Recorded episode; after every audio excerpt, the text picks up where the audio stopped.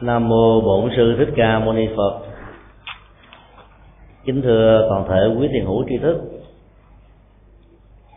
Chủ đề của bài kinh 62 Đại kinh giáo giới La Hầu La, dạy về phương pháp quán niệm và chuyển hóa. Đây là bài kinh um, dạy về các pháp môn quán niệm một cách rất xúc tích nhưng giá trị chuyển hóa của nó đó rất nhiều.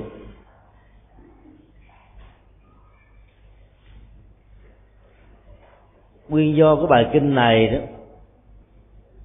là nhằm giải phóng các dục vọng và lòng hãnh diện có thể phát sanh từ sự chấp trước về thân.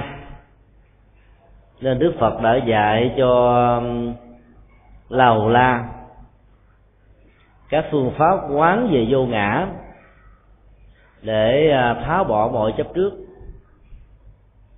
Bên cạnh đó, đức phật cũng dạy các phương pháp quán niệm về lòng từ bi, hỷ, xã và các phương pháp quán niệm hỗ trợ khác để à, tạo ra các giá trị tâm linh có khả năng giải thoát và giải phóng nỗi khổ niềm đau của con người nói chung.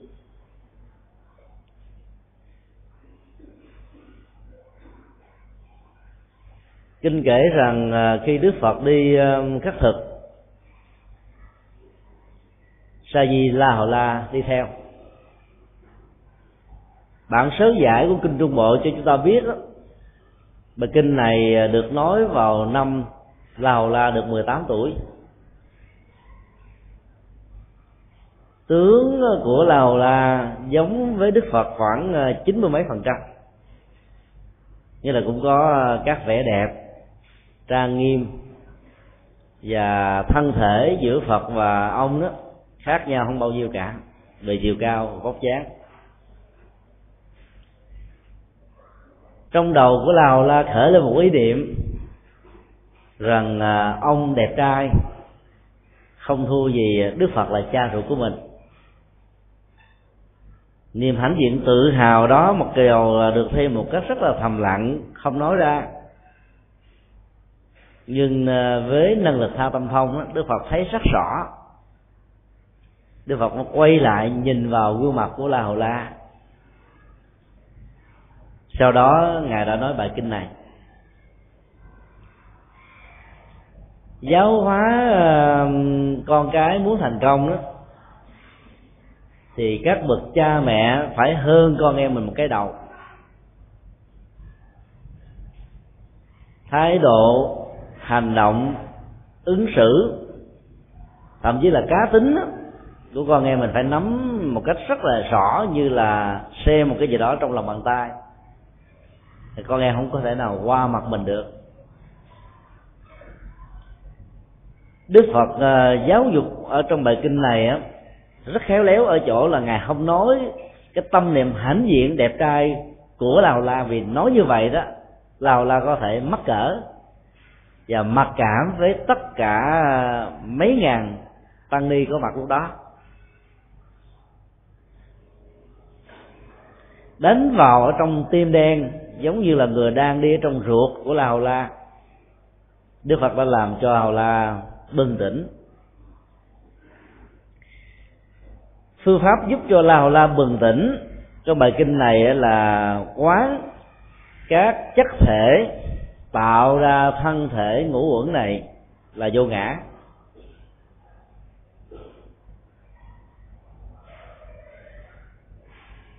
Các chất thể tạo ra thân thể này theo truyền thống thì gồm có năm yếu tố. Sắc thân, cảm xúc, ý niệm hóa vận hình tâm và nhận thức phân biệt. Đức phật đã yêu cầu ngài a nan hãy quán chiếu rằng là dù các yếu tố đó thuộc về à, nội thân hay là ngoại thân? Lớn hay là nhỏ? Đẹp hay là xấu? Xa hay gần? Thì hành giả phải quán sát chúng bằng tự giác rằng chúng không phải là của tôi, không phải là tôi và càng không phải là tự ngã của tôi.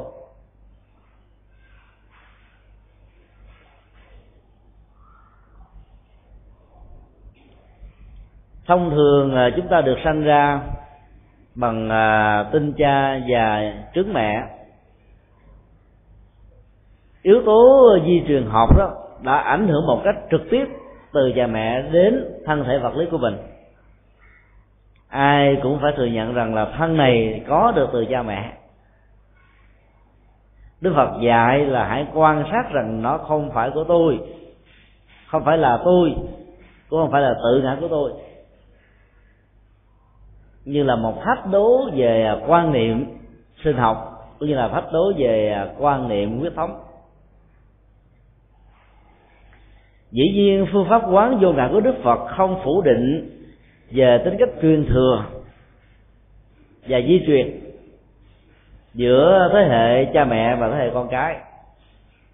Điều mà ngài muốn vận dụng thông qua phương pháp quán vô ngã đó là các giá trị tâm lý nhận thức và cảm xúc.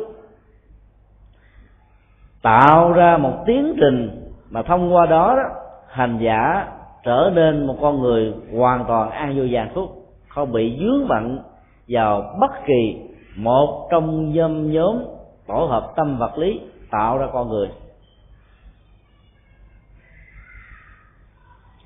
Khi quan niệm thân thể hay là dòng cảm xúc là của tôi cái gì? Bất cứ ai, lúc nào đụng đến cái tôi đó đó, cái từ đó sẽ có kháng cự.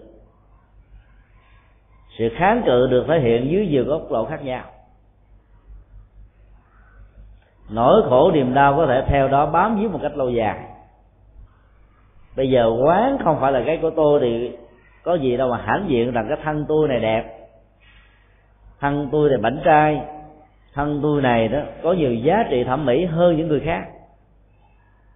Mặc dù cái thân đó thật sự có thẩm mỹ vì dòng cảm xúc bám vào sự thẩm mỹ đó không trở thành một ách tắc. Tạo ra thái độ hãnh diện, cống cao, ngã mạn ý lại ở con người. Nên khi phật dạy phương pháp quán tưởng như vậy đó, là hầu cảm thấy run vì ông biết rằng là đức phật hiểu rất rõ cái dòng cảm xúc đang có mặt. Cho nên ngài đã quay lại nhìn vào la la và dạy bài kinh đó liền.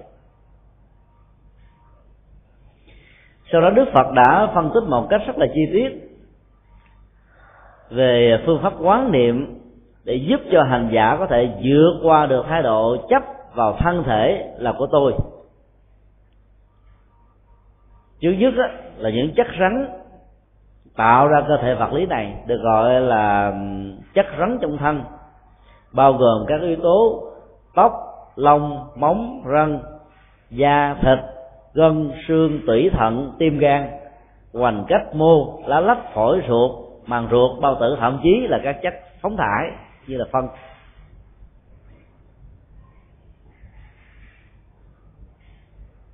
Tất cả những yếu tố đó, đó nó cấu thành sự sống con người thông qua sức khỏe và tuổi thọ. Khi quan niệm rằng là nó không phải là của tôi đó con người rất dễ dàng tạo cho nó một phước duyên. Sự đóng góp của phước duyên này tạo ra ý nghĩa giá trị cho sự sống của những người khác. Nên à, y học hiện đại đã khuyến tấn con người hiến sát cho khoa học.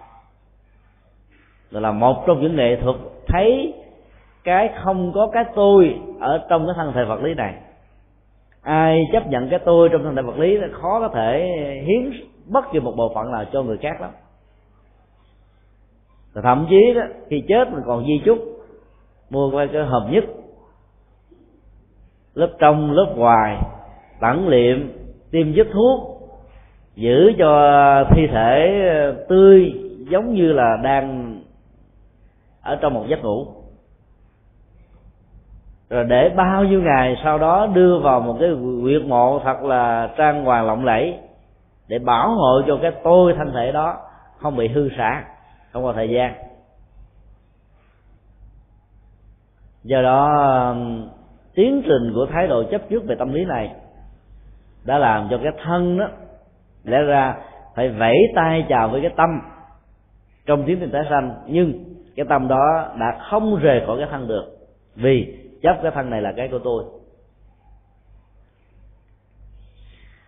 Tương tự, các yếu tố còn lại như là chất lỏng, chất nhiệt, chất gió và chất hư không ở trong ờ, cơ thể vật lý của con người đó, cũng cần phải được quan niệm rằng nó không có cái tôi tập hợp của năm nhóm chất thể này đó, tạo ra thân thể vật lý. Do đó, sẽ là một sai lầm nếu chúng ta đẳng thức quá bất kỳ một chất tố nào với cái tôi. Tức là lấy một bộ phận để mà đẳng thức quá với một cái toàn thể đó, là không thể nào hợp lệ lập lệ về phương diện tư duy và lý luận. Chất lỏng trong thân bao gồm mật, đàm, nước dịch mũ máu, mồ hôi, mỡ, nước mắt, nước miếng, nước khớp, nước tiểu và tất cả những ờ, chất lỏng khác. Nó chỉ là một phần rất nhỏ để tạo ra thân thể vật lý thôi. Chất nhiệt trong thân bao gồm thân nhiệt, sự nóng, sự hâm nóng, hoặc là bất kỳ một tiến trình gì nó tạo ra quá trình trao đổi chất. Có thể ờ, thiêu đốt hỗ trợ tiêu hóa trong cơ thể đó, đều được gọi là chất nhiệt. Trong khi đó chất gió trong thân bao gồm là cái khí vận hành lên và xuống trong cơ thể ở trong bụng ruột hoặc nói chung là sự vận chuyển và lưu động ở trong thân. Bốn yếu tố này tạo ra cơ thể sinh học và vật lý của con người. Khá ngạc nhiên khi chúng ta thấy đức phật phân tích đến yếu tố thứ năm. Đó là hư không. Mặc dầu nó không phải là một yếu tố vật lý nhưng sự có mặt của hư không á, được tạo thành bởi sự hiện hữu của các vật chất. Cho nên nó vẫn được liệt vào cái phạm trù vật chất tạo ra không gian của giảng đường này nó có mặt là bởi vì nó có ờ, bốn bức tường với các cánh cửa. Khoảng cách của giải tường ờ, trái với giải tường phải tạo ra không gian của giảng đường. Cái khoảng cách đó là 20 mét về bề rộng. 15 mét về bề ngang thì chúng ta có một cái diện tích của giảng đường với một không gian tương xứng. Cho nên khi phân tích về thân thể vật lý đó sẽ là một sự thiếu sót nếu chúng ta bỏ quên và không tính đến yếu tố không gian ở trong thân thể này. Vật lý học hiện đại cũng phân tới cho chúng ta thấy là bản chất các ờ, vật chất đó được cấu tạo và hợp thành bởi hàng loạt các nguyên tử và phân tử. Trong một sự vận hành với một tốc độ di chuyển khá ngạc nhiên và khoảng cách giữa chúng đó nó lớn gấp nhiều lần so với kích thước của chúng. Một khối vật chất chất rắn như là tường, đất, đá, vân vân, đều là một cái tổ hợp mà giữa chúng nó có một khoảng cách. Và khoảng cách này nó lớn hơn từng đơn vị vật chất nó tạo ra nó. Mắt người phàm kẻ tục không nhìn thấy được, chỉ nhìn thấy bằng kính hiển vi. Đức Phật đã phân tích một cách chi tiết như vậy để cho chúng ta thấy rằng là việc đẳng thức hóa thân này với cái tôi đó là một sai lầm. Chủ nghĩa tôn sùng cái thân đó đã tạo à, giá trị cho cái thân như là một vị thượng đế. Bao nhiêu thứ đó chu cấp phục vụ cho nó, rồi cuối cùng biến cái tâm này trở thành kẻ nô lệ cho cái thân ai biến cái cái tâm thành nô lệ của thân là người đó bị khổ đau còn ai biến cái thân đó, phục diệt một cách có ý nghĩa cho cái tâm đó, thì người đó sẽ sống an vui và hạnh phúc. Cái quy trình đảo ngược của sự tu đó, làm thế nào để cho tâm làm chủ được thân? Thay vì phần lớn của những của cuộc đời là lấy thân đó làm chủ, và tâm ước muốn, sở thích, cảm xúc và đời sống tinh thần, bao gồm cả văn hóa, phải phục vụ cho nó.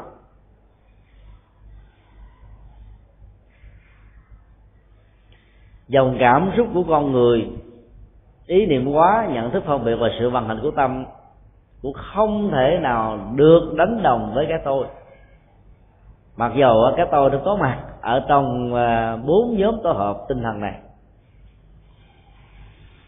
Khi chúng ta bảo rằng là chúng ta có dòng cảm xúc đau hay là hạnh phúc chúng ta phải gắn liền với cái tôi nào đó. Tôi đau, tôi sung sướng, tôi buồn tôi ờ, quan hỷ. Luôn luôn có một cái chủ thể như là cái điều kiện tiên quyết để kinh nghiệm và trải qua các ờ, thấy, nghe, ngửi, biết, gắn liền với các giác quan. Tiến trình ờ, phân tích của đức phật và tạo ra phương pháp quán ở người hành giả là nằm ở chỗ tạo ra một cái lực ly tâm giữa thân và tâm. Để cho con người không bám víu vào thân và tâm, thì từ đó giá trị của an vui bắt đầu có mặt. Vấn đề quan trọng đặt ra, nếu chúng ta ly tâm hóa, dòng cảm xúc, hay nói chung là ý thức với cái tôi và ly tâm hóa cái thân này với cái tôi, thì ai sẽ à, là chủ thể của đời sống và chủ thể của nhận thức? Hay nói một cách khác là, nhà phật không bao giờ phủ định sự hiện hữu của thân và tâm. Vấn đề ở chỗ là ngài chung cấp chúng ta một cái nhìn chuẩn xác là đừng lệ thuộc vào chúng bằng cách là tư ờ, đẳng thức hóa chúng với cái tôi. Vì cái tôi đó nó gắn liền với khổ, đau, hạnh phúc, mang tính điều kiện. Cho nên ai tu tập quán chiếu và đẳng thức hóa chúng nhiều chừng nào đó thì người đó đó có cơ hội bị khổ đau khống chế nhiều chừng đó.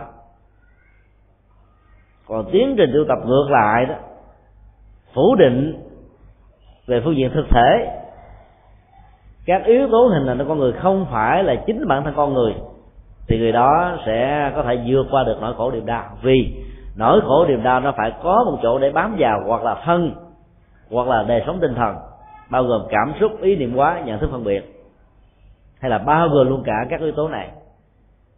Và khi chúng ta đã tách rời sự đẳng thức hóa nó ra thì không có chỗ để bám víu nữa thì cái khổ đó nó có nhưng mà trở thành đó, nó không quan trọng không đáng kể.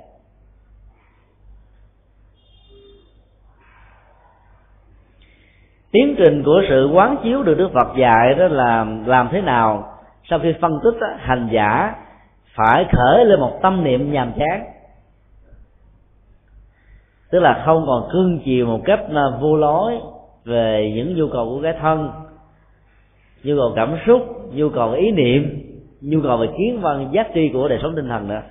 Mà chúng ta phải à, hướng dẫn chúng theo một quý đạo phục vụ cho giá trị an vui của bản thân mình.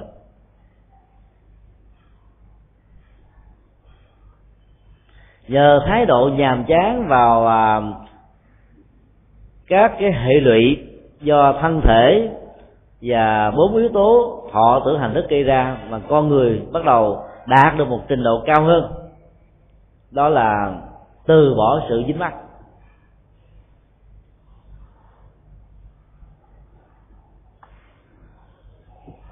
Khi niềm vui có mặt, con người có thể quên ăn bỏ ngủ. Khi nỗi buồn có mặt giờ không muốn sự quên ăn bỏ ngủ cũng kéo theo. Như vậy là mỗi một niềm vui và nỗi buồn đó, đó nó đều tạo ra những biến thái về cảm xúc và nhận thức ở con người. Và do đó nó tạo ra rất nhiều sự hệ lụy.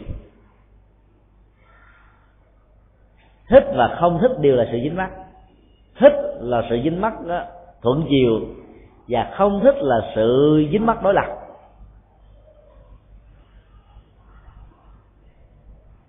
Từ bỏ ờ, tất cả những ờ, hệ lụy của thân chỉ là phần đầu của tiến trình tu. Nhưng mà từ bỏ được sự dính mắc và thái độ dính mắc của thân đó mới là quan trọng. Sự kiện dính mắc đó, có thể được tách lời tách rời khi mà môi trường của sự dính mắc đã được thay đổi. Nhưng mà dòng cảm xúc của sự dính mắc đó vẫn có thể theo đuổi con người.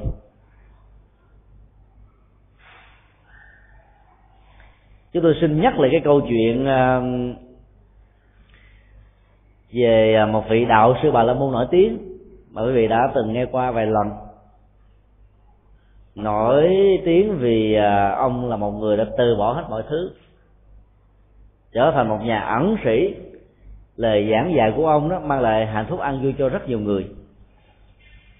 Vua của ấn độ nghe đến phải kính nể và theo truyền thống họ sẽ đến đảnh lễ để học hỏi. Sự tôn kính hay truyền thống của bà la môn giáo buộc tất cả các vua quan và những ai đến uh, chiêm ngưỡng các nhà tâm linh á cần phải uh, bỏ lại sau lưng hết tất cả ngựa xe khí giới và thậm chí là dép đến bằng tay không thôi cuộc đàm đạo đã diễn ra một cách rất tâm đắc giữa hai người. Nhà vua hỏi thì đạo sư? Trả lời mỗi một lời trả lời đó mang lại những giá trị tâm linh cho nhà vua. Quan thần và lính đó, chờ lâu quá cho nên đã uống rượu. Một phút bất cẩn đã làm cho phía cánh rừng đó phát hỏa dĩ nhiên là có nhiều à, vật quý báu được vua mang về mới nhận chùa cống từ à, những người có quan hệ trực tiếp đến ông, cũng bị à, tan theo mây khói. Nhà vua vẫn thản nhiên để lắng nghe vị đạo sư này trình bày. Trong khi đó à, câu chuyện dân gian này nó mô tả đó thái độ của vị đạo sư đó, liếc mắt qua liếc mắt lại, rồi sau đó hướng về cái đường đang bốc cháy, tâm không được an cái gì con người ta có nhiều quá đó con người có khuynh hướng đó không còn tiếc nuối đó nữa nó có mất đi cũng không sao. Cho nên sự từ bỏ về vật chất đó nó chưa phải là là từ bỏ thật sự. Trong khi đó đó nhà tâm linh đó, chỉ có hai bộ quần áo một bộ đang mặc ở trên thân thể và một bộ đang phơi cánh rừng bị phát hỏa sợ không còn một bộ nào khác để xây cua cho nên ông ta buồn quá lo lắng quá. Mắt cứ liếc nhìn vào về cái hướng lửa đang bốc cháy.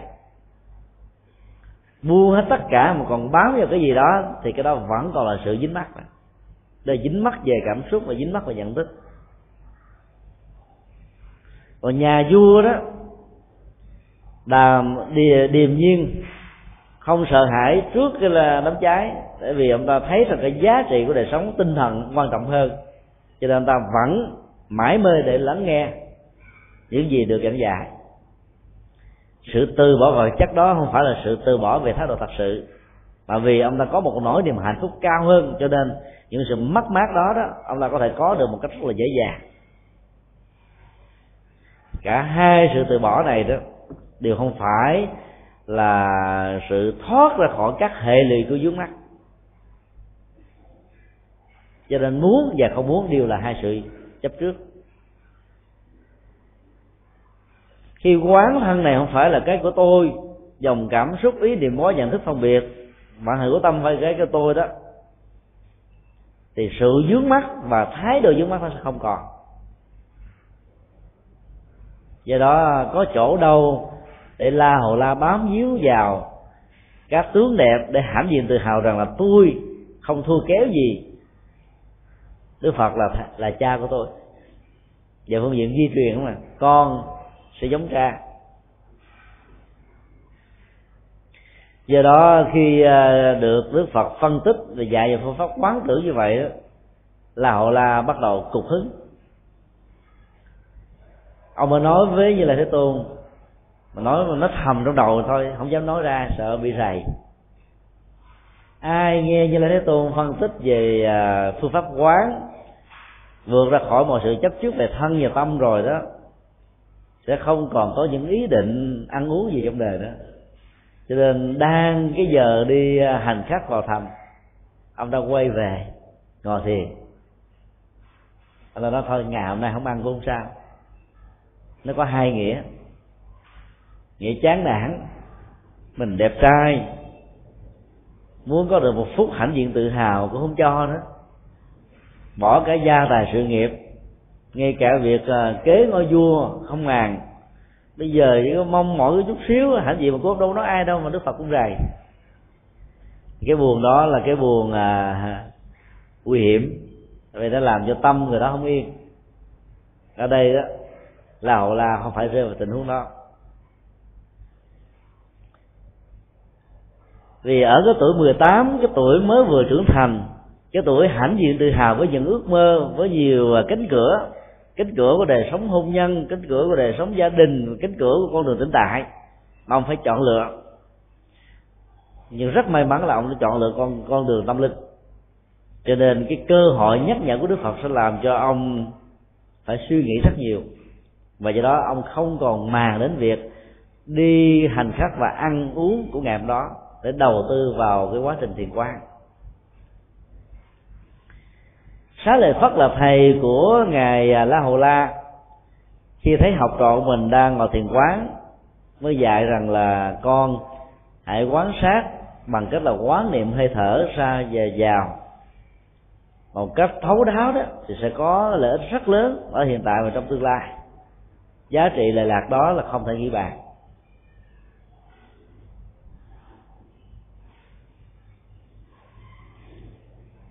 Rõ ràng không phải là một sự tình cờ, mà ngài sẽ là phát nói như vậy.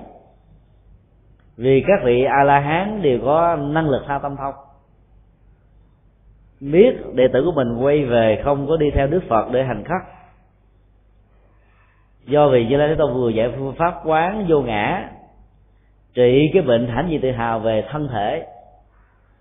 Cho nên ngài xá lợi phất mới hướng dẫn và khuyến khích ngài lao la hãy tu tập quán nhiều hơn nữa.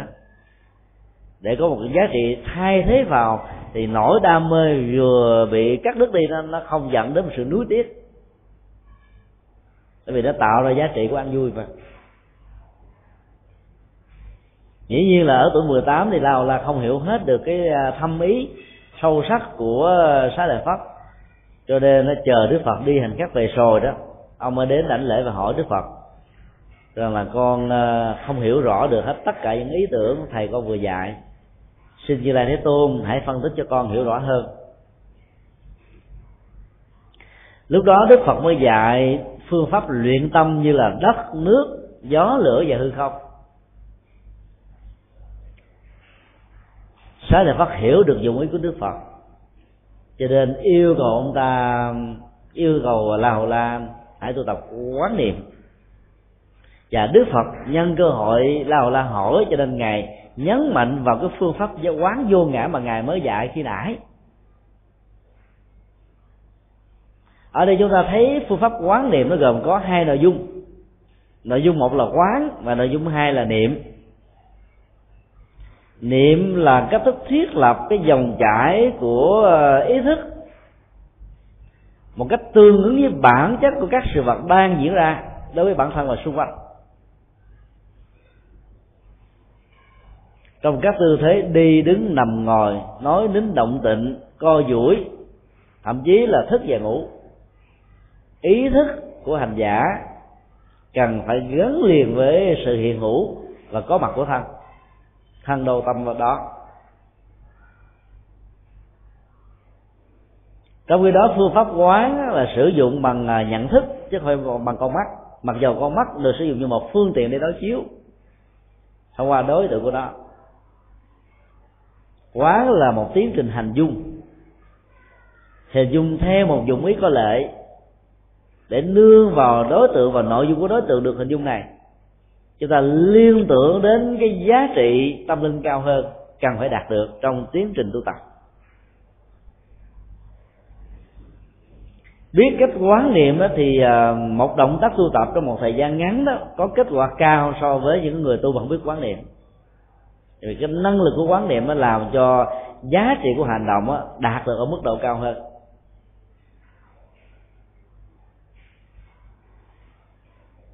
Hãy quán tâm như là mặt đất. Thì tất cả mọi điều xảy ra trong cuộc đời này, dù à, như ý, không như ý, các lời phê bình chỉ trích, các nghịch cảnh thậm chí là mọi sự hăm dọa của cuộc đời đối với mình đó không có chỗ để bám vào. Vì đất đó là mặt bằng chứa đựng. Và nó không hề có bất kỳ một phân biệt đối xử nào với tất cả những vật, dù là dơ hay là sạch thơm á hay là khói quế Đức Phật đã sử dụng mặt đất như là hình ảnh của sự bình đẳng, không phân biệt, để giải phóng cái tâm nhị nguyên của ý thức ra khỏi dòng cảm xúc và nhận thức. Thì lúc đó đó mọi ăn quán giang hồ hay là tất cả những cảnh huống diễn ra đối với con người con người có thể vượt qua và làm chủ lấy nó. Quán tâm mình như là mặt đất. Như vậy là ai có phê bình chỉ trích là khen cũng không có lấy đó làm buồn hay là, là vui tại vì mặt đất đó có thể à, dung chứa tất cả và thanh lọc tất cả sau một thời gian.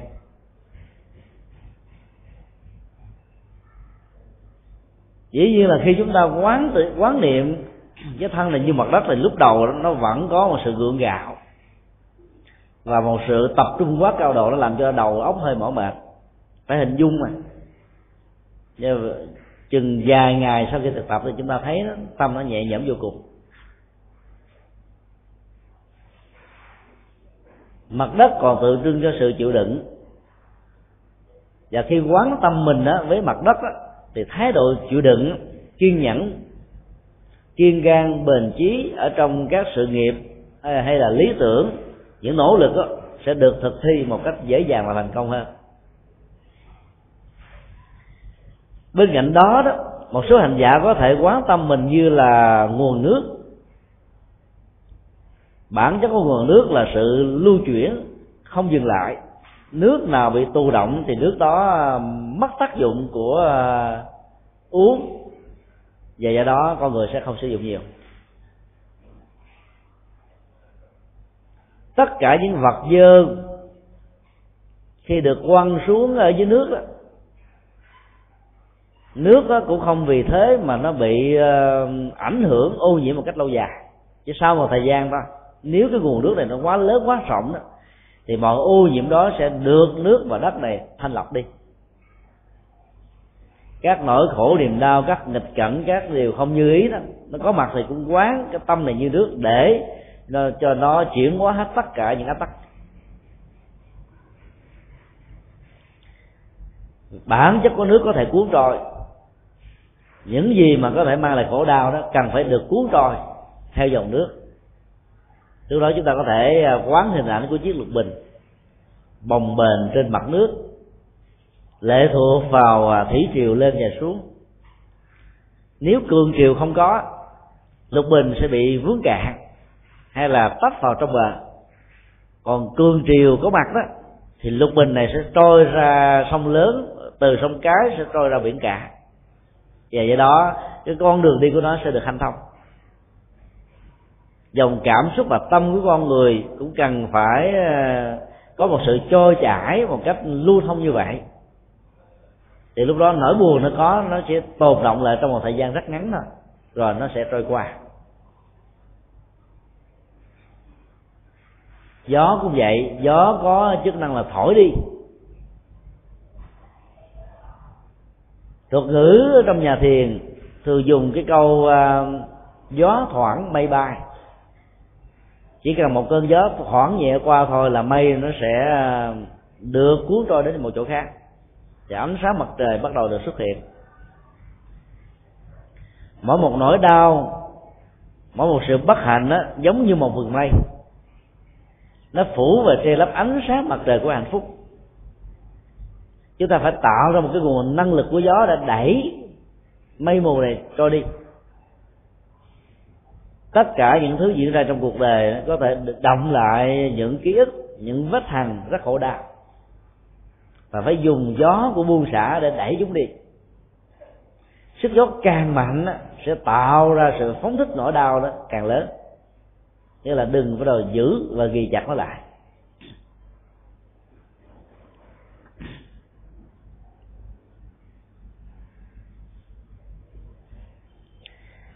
Bên cạnh đó có một số người có thể quán nó như là lửa. Vì lửa có chức năng thiêu đốt. Chỉ giữ lại những gì cần thiết cho hạnh phúc. Còn tất cả những gì đó là phải hạnh phúc, phải đốt cháy nó. Nó có đến cũng phải thiêu nó đi. Đây là một à, ảnh dụ, vận dụng phương pháp quán niệm khá ấn tượng. Và có người đó lại ấn tượng và thành công trong phương pháp quán tâm mình như là một hư không. Bản chất của hư không là không có dính và vướng. Phải tập làm sao cho tâm không bị vướng và dính với tất cả những gì diễn ra đó xung quanh mình. Duyên họ đủ, sự việc xuất hiện. Duyên không đủ đó, nó sẽ phải trôi đi. Chuyện gì đã qua thì cho nó qua. Chuyện chưa đến thì đừng có bám víu hãy sống hết sức là an vui và hạnh phúc trong hiện tại. Thì bản chất của đời sống nó sẽ tăng thêm các giá trị. Đây là cái phương pháp mà đức phật dạy uh, la hầu la hay luyện tâm. Và nhờ luyện như vậy đó sự chuyển hóa có mặt. Kết quả của sự tu tập nó nằm ở chỗ là chúng ta biết vận dụng quán niệm để làm cho nỗi đau vơi đi và hạnh phúc đó, giữ làm cách lâu dài. Sau đó như là thế tôn đã dạy à, sáu phương pháp quán niệm để dẫn đến là sáu nội dung chuyển hóa cho sáu tình huống tâm lý vốn tạo ra nỗi khổ niềm đau. Bốn phương pháp từ bi hỷ xã cần à, phải là đối tượng của sự quán niệm vì thông qua sự quán niệm này, các hành giả sẽ đạt được sự phóng thích liên hệ đến các phản ứng sân hận, quỷ diệt, bất hạnh và hiềm hận. Vốn ghi chặt ở trong tâm và nhận thức của con người. Ai quán về từ đó thì sẽ giải phóng được lòng sân hận. Vì từ là tình thương có tình thương thì đâu có giận dỗi người nào lâu. Và thậm chí nó cũng không có cơ hội để cho cái cái giận dữ đó xuất hiện.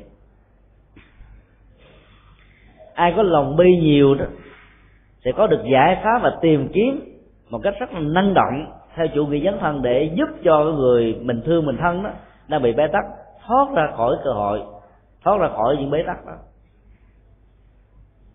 Cho nên sự hủy hoại thân thể cảm xúc của những người bị bế tắc này sẽ được uh, vượt qua. Ai có lòng quan hỷ thì dòng cảm xúc bất hạnh sẽ không bao giờ tồn động lâu ở trong uh, mảnh đất tâm.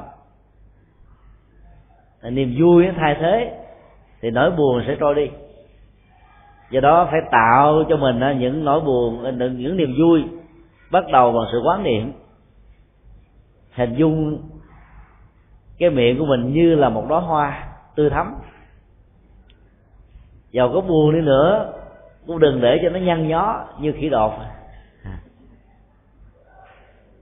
Thì lúc đó cái nỗi buồn nó có nó nó nó sẽ không phát triển mạnh được. Và khi cái môi nó nở những nụ cười tươi như là hoa thì ánh mắt với cái chân mày xù sụp xuống đó sẽ à, trở nên tươi tắn hơn sắc diện sẽ được thay đổi. Dáng đi, điệu bộ, cách thức giao tới sẽ được à, nâng cao lên. Làm cho ai tiếp xúc với mình cũng được quan hỷ và vui. Cho nên ai bị bất hạnh nhiều đó, phải tập làm sao cho mình có được sự quan hỷ nhiều. Thì sự bất hạnh đó sẽ được phóng thích. Còn những người dặn dai, dặn dài đó thì thường có khuynh hướng là ghi, ghiềm vào trong tâm. Đôi lúc không nói ra bên ngoài. Bực tức tự ái hờn giỏi ôm về trong nhà. Nghe người ta phơi mình chỉ trích mình lúc đó có thể ờ, dằn nén được. Vì có lòng từ bi. Nhưng mà chưa có được thái độ buông xả cho nên về nhà nhớ lại đó bỏ ăn bỏ ngủ luôn cả năm bảy ngày. Thì nhắc lại còn cảm thấy nó run run cầm cặp cái miệng. Tiêu nó bắt đầu nó đặt lên. Và hơi thở bắt đầu nó dồn dập, khó chịu. Là bởi vì chưa có được chất liệu xả. Do đó, quán từ bi hỷ xả như là cách thức tạo ra bốn nguồn năng lượng giải phóng mọi phản ứng tiêu cực của lòng sân, sự à, hại và các dòng cảm xúc bất hạnh cũng như là sự giận dỗi trong tâm. Trong khi đó, ai nặng lòng tham dục và tham ái nhiều đó, thì đức phật lại dạy hãy quán bất tịnh. Bởi vì cái dơ dái nó tạo ra sự ờ, gồm nhóm không thích. Và do đó, lòng đam mê bám víu vào đó, nó sẽ được tháo ra một cách từ từ trong khi đó đối với những người có lòng kiêu mạn hãnh diện tự hào về nhan sắc về tuổi trẻ về thành công thì đức phật dạy là hãy quán vô thường. Sở dĩ mà mình hãnh diện vì mình mình nghĩ rằng nó sẽ còn hoài còn mãi với mình. Thấy rõ được tính cách vô thường nằm sẵn ở trong cái mầm móng của mọi sự thành công thì không có gì để mà phải uh, duy trì cái dòng cảm xúc cao ngạo. Chúng ta biết là có rất nhiều phương pháp quán theo đó là sự chuyển hóa có mặt như đức phật chỉ dạy có sáu phương pháp này. Cho lào là bởi vì lào là đang bị rơi vào chứng bệnh, hãnh diện tự hào về cái thân thể của mình. Đối với người thế gian á, nét đẹp của thân thể là một cơ hội để thăng tiến, và nó đưa quan niệm như là một phước báo. Có nhan sắc thì đi tới đâu ai cũng quý cũng mến cũng nâng đỡ cũng giúp đỡ. Phụ nữ có nhan sắc đó, thì cơ hội lấy chồng giàu nhiều. Đàn ông mà có nhan sắc đó, đi tới đâu người ta chết mê chết mệt. Do đó trong cái phước đó nó nếu không biết cách sử dụng đó, tạo ra rất nhiều sự hệ lụy.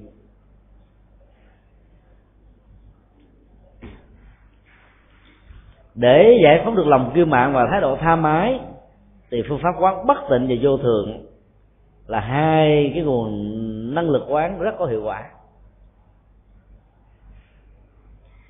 Sau khi nghe đức phật dạy sáu phương pháp quán như vậy đó thì ngài a nan đã cảm thấy rất rõ ràng là đức phật hiểu cái tim đen của mình. Cho nên ông đã nỗ lực tu tập nhiều hơn.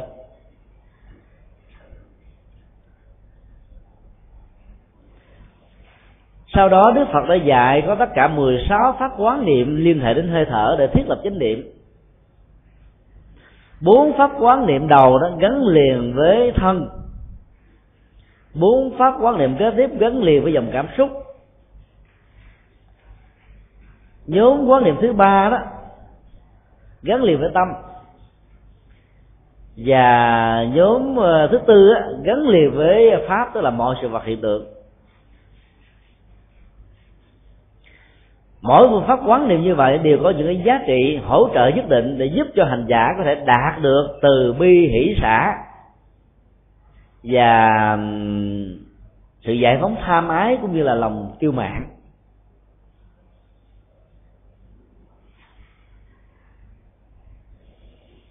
đối với các đề mục quán niệm gắn liền với thân để đức phật dạy rất đơn giản. Với tâm tỉnh giác tôi đang thở vào với tâm tỉnh giác tôi đang thở ra. Đây là phương pháp quán niệm thứ nhất liên hệ đến à, đến thân. Hàng ngày lỗ mũi vẫn thở. Nhưng ít ai ý thức được được sự thở của lỗ mũi gắn liền với sức khỏe và sự sống của con người. Đôi lúc đó, chúng ta thở à, rất ngắn là do đó cái dưỡng chất oxy nó không đưa vào trong cơ thể một cách đầy đủ. Dầu cho có ngủ 8 cho đến 10 giờ một ngày thức dậy vẫn bị bần thần và khó chịu. Có mặt ở một cái vùng mà không gian thiên nhiên với rất nhiều không khí trong lành đó, ngủ một giờ đồng hồ vào bữa trưa ở chỗ đó, đó nó bằng đến bốn năm giờ ngủ ở trong phòng là bởi vì dưỡng chất oxy nó có đầy đủ nhất. Cho nên sự thở trước nhất là mang lại cái năng lực sức khỏe cho con người. Nhưng quan trọng hơn đó là giá trị tâm linh trong phương pháp thực tập này. Bởi vì theo nhà phật á, khi thực tập quán niệm về hơi thở không phải để tạo ra sức khỏe. Dĩ nhiên là nó có sức khỏe. Một mục đích là mượn nó để tạo ra những giá trị đạo đức. Cho nên điều đầu tiên và quan trọng nhất là phải thở với cái tâm tỉnh giác. Tức là biết về sự hiện hữu của hơi thở dài hay là ngắn, đang vận hành ra hay là vào. Do vậy khi đi leo núi giếng các cảnh chùa vào những cái lễ đầu năm là có dịp đi hành hương đó, thì quý phật tử cố gắng là trong lúc mà leo núi đừng bao giờ nói chuyện thì nói như vậy thì hơi thở chúng ta nó sẽ bị ngắn và không đủ. Do đó sự mỏi mệt đó, và say sẩm sẽ có mặt của chúng ta rất nhanh. Đi núi đó chỉ à, quán niệm thì tốt. Tức là đừng dùng đến cái miệng để cho hơi thở đó được lưu chuyển ra vào một cách đầy đủ. Thiết lập và ý thức chánh niệm à, trên hơi thở là một nghệ thuật để làm cho hơi thở nó có giá trị tâm linh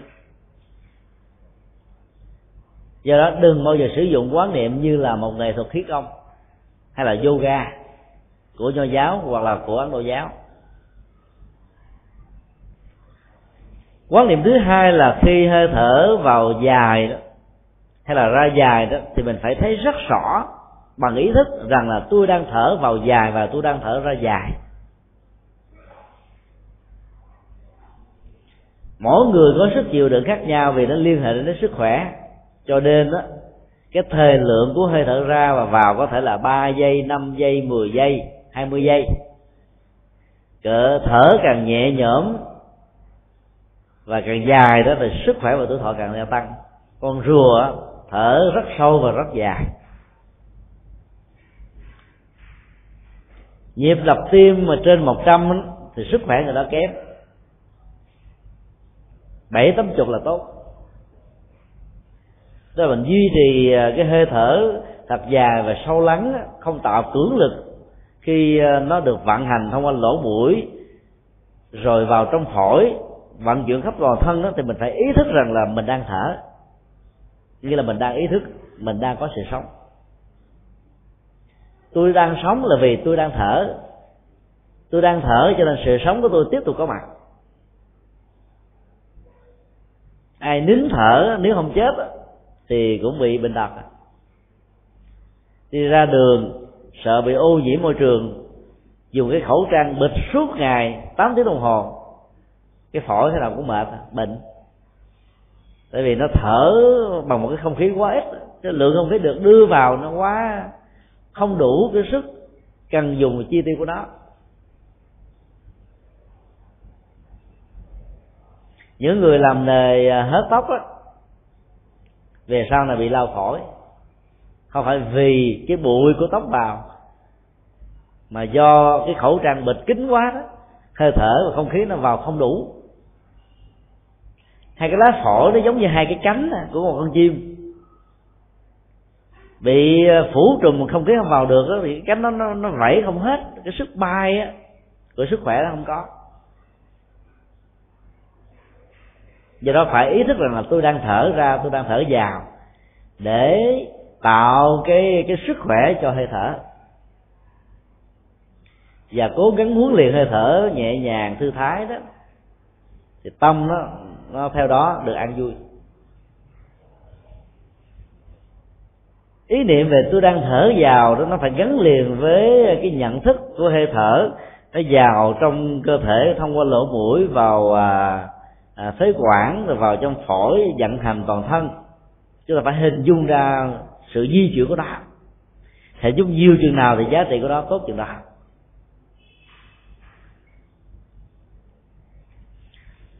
Quán niệm thứ ba khi hơi thở vào tôi cảm nhận rõ khí chuyển toàn thân.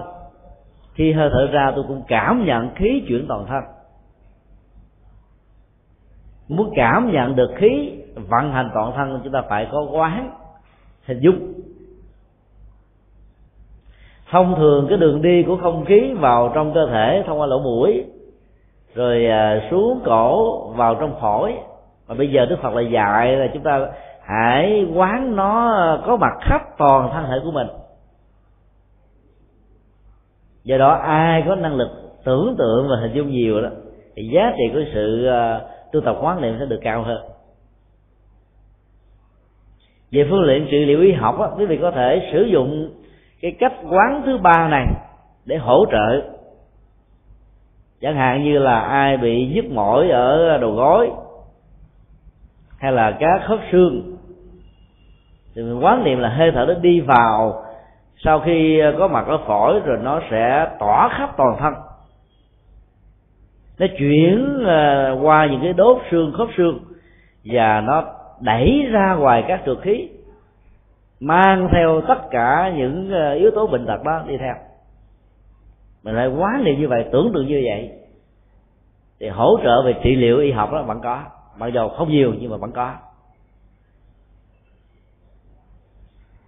Thì ngược lại đó thì ờ, chúng ta cũng phải ờ, quán niệm là cái tính sức khỏe và hình dung á, sự có mặt của sức khỏe đang có mặt khắp toàn tam của ta thông qua sự vận chuyển toàn thân của của khí. Trong khi đó, quán niệm thứ tư đó, khi hơi thở ra và vào,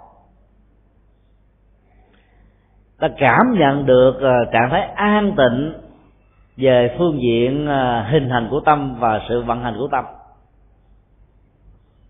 An tịnh tâm hành. Ở đây phải hình dung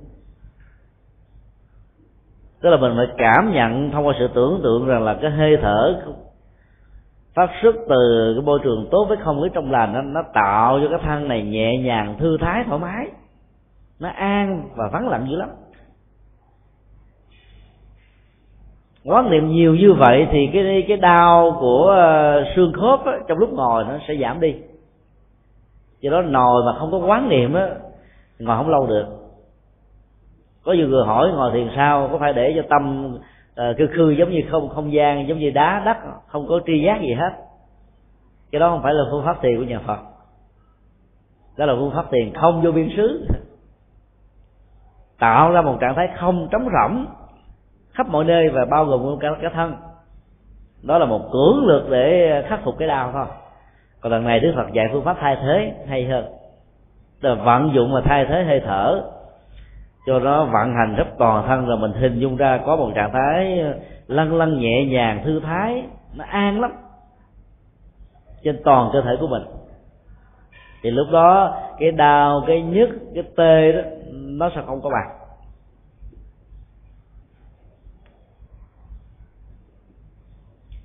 Bốn đề mục liên hệ đến ờ, dòng cảm xúc khá quan trọng. Bởi vì cảm xúc nó rất là đa dạng, có nhiều loại khác nhau có những cái cần phải giữ lại. Có những cái nếu chưa có là phải tái tạo hay là nhân tạo cho nó có. Đối tượng của dòng cảm xúc đó, nó gắn liền với hạnh phúc và khổ đau. Do đó phải biết chọn lọc để giữ lại và biết chọn lọc để phát huy và biết chọn lọc để loại trừ. Đề mục thứ năm cảm giác quan hỷ tôi sẽ thở vào, cảm giác quan hỷ tôi sẽ thở ra. Cảm giác là một tiến trình cảm nhận bằng cảm xúc. Nó có thể liên hệ đến thấy, nghe, ngửi và biết. Nghĩa là nó có phải hỗ trợ thêm ba thứ, thấy, nghe và biết nữa. Mặc dầu chúng ta đang thở, nhưng mà mình phải hình dung các giác quan đó. Nó tạo ra được một cái cảm giác rất là quan hỷ vui. Trong động tác của hơi thở ra và vào thở mà mang thêm niềm vui đâu có ai muốn tự tử chết đâu. Tống xúc một uh, các trượt khí ra bên ngoài mà mang thêm niềm vui thì niềm lạc quan sẽ gia tăng duy trì trạng thái của niềm vui trong ờ, sự vận hành của hơi thở ra và vào đó. Thì quá trình trao đổi chất đó, ở trên ờ, cơ thể ở não trạng và toàn thân sẽ bắt đầu có mặt khi oxy vào trong cơ thể nhiều chừng nào đó thì ờ, các nơi thần kinh nó sẽ được tư nhuận. Cho nên khi mình nói là an tịnh thân hành đó ở phép quán tự thứ tư đó thì mình phải luôn bao gồm luôn cả các nơi thần kinh. Nó được an. Thì sự căng thẳng nó được phóng thích và để hỗ trợ đó thì mình phải dùng phương pháp thứ năm. Đó là quan hỷ. Có quan hệ thì sự căng thẳng nó mới ờ, vơi đi. Rồi mọi nỗi buồn, niềm đau, sự bất hạnh đó mới được thay thế. Phương pháp quán định thứ sáu là cảm giác hạnh phúc. Tôi sẽ thở vào. Cảm giác hạnh phúc tôi sẽ thở ra quan nghĩ là một phương diện của hạnh phúc. Nhưng hạnh phúc thật sự đó, nó có một cái độ sâu và độ bền hơn là thái độ quan hỷ. Thì nó rõ ràng cụ thể làm cho người ta cảm thấy thích thú và tăng được cái giá trị của đời sống. Do đó mọi sự lao nhọc đó, không có mặt nữa.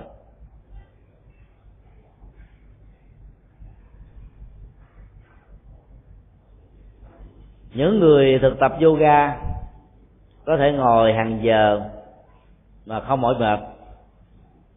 Quy do là họ có được niềm quan hỷ và hạnh phúc trong động tác họ làm. Tương tự trong mọi ngành nghề và chức nghiệp đó, ai không có lòng quan hỷ với nó, thích thú với nó, làm thế nào có thể kéo dài được không ạ à? giả sử có làm thì cũng làm dối, làm chơi chứ không có làm thiệt là một cách miễn cưỡng hay là bất đắc dĩ cho nên hiệu suất lao động, giá trị đóng góp của nó đó không bao nhiêu. Chỉ cần nhìn vào vóc dáng ờ, cách biểu đạt của thân là chúng ta biết rằng là người đó làm thiệt hay là làm bằng một thái độ miễn cưỡng. Dòng cảm xúc của hạnh phúc nó sẽ thể hiện ra gương mặt. Người phát tâm làm công quả, vào trong chùa làm cực nhọc thậm chí rất nhiều lần so với làm công việc ở nhà. Ấy thế mà họ được hạnh phúc.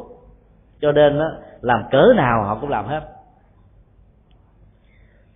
Năm 2005 ờ, chúng tôi ờ, tham dự lễ ờ, trai tăng lớn nhất tại Đài Loan với sự tham dự của 10.000 tăng ni. Tại một sân vận động với sức chứa là 60.000 người. Năm mươi mấy ngàn Phật tử đã phát tâm cúng dường trai tăng phần lớn những người phật tử phục vụ chính ở trong lễ của vị tăng này đó là các đại gia, giám đốc, ông to bà lớn không à. Họ làm những công việc rất là phật phảnh nhưng mà họ là dành nhau để mà làm, vì họ cảm thấy rằng họ quan hệ và có được hạnh phúc. Có đến cả một ngàn cái dù và khoảng một ngàn vị à, tiếp tân và những người đó là những người rất giàu có. Họ cầm cái dù để chờ đợi một nhà sư đến. Rồi họ dẫn nhà sư đó từ cái địa điểm cổng vào cho đến đến cái nơi ngồi ở trong sân vận động. Rồi chắp tay xá chào, đi ra. Với một sự cung kính chưa từng thấy. Cho nên thái độ quan hỷ và hạnh phúc đó sẽ làm cho giá trị của công việc được gia tăng nhiều lắm tụng kinh bái sám, làm công đức và phước báo cũng vậy. Nếu không có lòng quan hệ không làm lâu được. Nếu không cảm thấy hạnh phúc trong sự phục vụ đó, là con lần hay lần là bỏ cuộc, giữa chừng. Cho đó tu tập muốn có kết quả là phải có lòng quan hệ và hạnh phúc. Mà không á, đến giờ nghe đến kẽn kẽn kẽn là méo mặt. Trời ơi, sao mà cực khổ quá. Cho nên trong hạnh phúc mà mình vẫn cảm thấy khổ đau là vì không có được cái lòng quan hỷ và sự thích thú trong việc làm. Đất nước ấn độ là một quốc gia nghèo.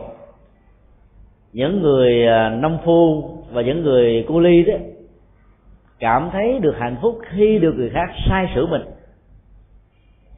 Có mặt ở các ga xe lửa, chúng ta sẽ thấy à, khổ và hạnh phúc nó nằm ở một chỗ. Các à, người phu quát đã phải giành giật khách hàng lẫn nhau, để được cái quyền khuôn giác cho người khác. Sau đó lấy được đồng lương từ lao động chân chính này làm cho họ cảm thấy sung sướng hơn nhiều. So với việc là chúng ta tặng tiền mặt cho họ mà không nhờ họ làm việc gì cả. Ấn độ có thói quen là khuôn vác bằng cái đầu. Do đó khi về già, ít có ai bị ờ, khùng lưng như là người ờ, trung hoa và việt nam họ có thể để gần 100 kg trên cái đầu và đi một cách rất là thoải mái. Sức khỏe của người ấn độ mạnh lắm. Và vừa đi họ nở nụ cười quan hỷ vô cùng. Giả sử mình có chửi bới, la, rầy quở mắng họ họ cũng cười khì khì à. Đó là cách biết tạo cho mình được hạnh phúc ở trong nỗi khổ niềm đau. Thì bởi vì nếu không biết làm hài lòng khách hàng, đặc biệt là những người ở cấp cao đó thì cơ hội để có được chế bình mình không có. Cho đó cái cái hạnh phúc của họ được trải bằng hàng loạt những nỗi khổ đau. Những anh uh, chạy xe rickshaw giống như là xe xích lô của Việt Nam đó luôn luôn mang theo một cái radio. Gần một trăm đài của Ấn Độ đó đài nào cũng có nhạc. Nhạc Ấn Độ hấp dẫn lắm. Họ chở khoảng bốn người trên dưới ờ, hai trăm ký. Muốn vơi đi nỗi đau thì họ phải tìm hạnh phúc ở trong những lời nhạc. Nhạc vừa cắt phát ăn lên, cái cổ họ gặt tới gặt lui. Mắt họ tươi tắn lên. Bám víu theo những cái tiếng ờ, nhạc. Và lời ca đó làm cho họ quên đi nỗi đau của sự phục vụ quá lạm dụng sức lao động của mình. Vì họ không còn sự lựa chọn nào khác cho nên biết sử dụng cái cách quán niệm, cái dòng cảm giác hạnh phúc đang có mặt trong hơi thở ra và vào, thì giá trị trị liệu nó cao hơn là cái các các vị ờ, khuôn giác của ấn độ hay là những người lao động nghèo ấn độ đã vận dụng. Vì ở đây chúng ta đã tận dụng được gần như là 16 giờ đồng hồ ở trong một ngày để tạo cái hơi thở song hành với hạnh phúc. 8 giờ ngủ cũng tiếp tục thở và chúng ta phải biết cách quán niệm trước khi cái ngủ được diễn ra. Thì hơi thở đó nó sẽ tiếp tục đính kèm với hạnh phúc trong giấc mơ. Tức là tâm nó nhẹ nhàng thư thái. Nếu giả sử chưa chuyển hóa được giấc mơ thì giấc mơ nó vẫn có, nhưng nó là những đối tượng đẹp để làm cho tâm con người phấn chấn, không mỏi mệt. Quán niệm thứ bảy, khi hơi thở vào tôi cảm nhận rõ sự hành, hình thành tâm. Khi hơi thở ra, tôi cảm nhận rõ sự hình thành tâm. Tức là ra và vào cái hơi thở, mình phải thấy rõ được cái mấu chốt, cái cấu trúc, sự hình thành và vận hành của nó như thế nào về phương diện tâm. Nghĩa là tâm tốt, tâm xấu nguyên do như thế nào, động cơ để làm sao, mục đích, tác hại, ảnh hưởng của nó đó đều không thể qua khỏi cái nhận thức sáng suốt của mình. Tuy nhiên là phải gắn liền với hơi thở ra và vào. Do đó cái tâm mình lúc nào nó cũng bị à, có đối tượng để đám bám víu vào. Cho nên nó không còn cái thời gian để nghĩ tưởng đến những chuyện buồn chuyện khổ chuyện đau hay là những chuyện tiêu cực khác. Do đó hơi thở lại mang theo giá trị chuyển hóa nếu chúng ta biết gắn liền nó với những nội dung quán niệm. Quán niệm thứ tám là khi hơi thở ra và vào, tôi làm an tịnh sự hình thành tâm, hay là sự vận hành tâm. Ở quán niệm thứ bảy, mình chỉ cảm nhận rõ được sự vận hành và hình thành của nó. Còn ở đây là chúng ta làm nó trở nên được an tịnh. Có nghĩa là chỉ giữ lại những tâm niệm nào có giá trị cho đời sống đạo đức, tâm linh an vui hạnh phúc còn những gì ngược lại về những giá trị như vừa nêu đó, thì chúng ta phải làm lắng dịu nó xuống. Như cách thức đó, chúng ta lắng động một ly nước bằng cách đó là không tạo gió và tác động lung lay thì tất cả các bợn nhơ có mặt ở trong nước đó nó sẽ động lại dưới đáy của cái ly.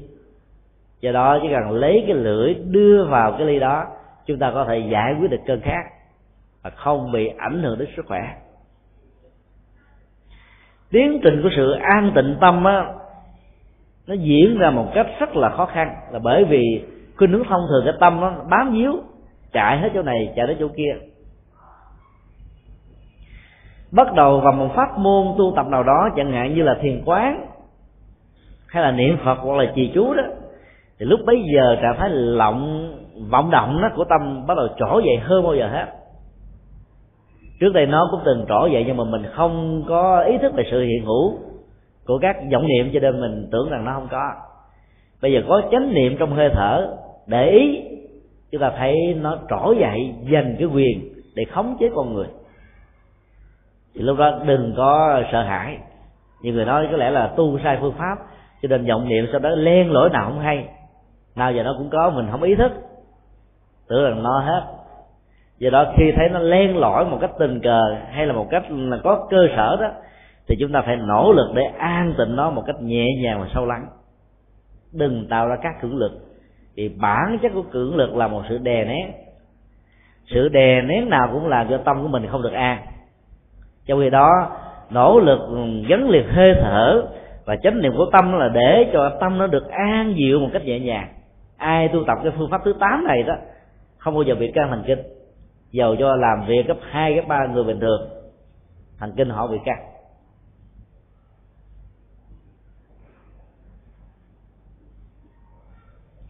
những vị à, tu sĩ phật giáo dấn thân nhiều đó, thời gian làm việc và thành quả làm việc có thể gấp nhiều lần so với những người bình thường. Tại sao họ vẫn trẻ và vẫn hạnh phúc? Là bởi vì họ biết theo dõi hơi thở và tạo ra tiến trình an lạc của tâm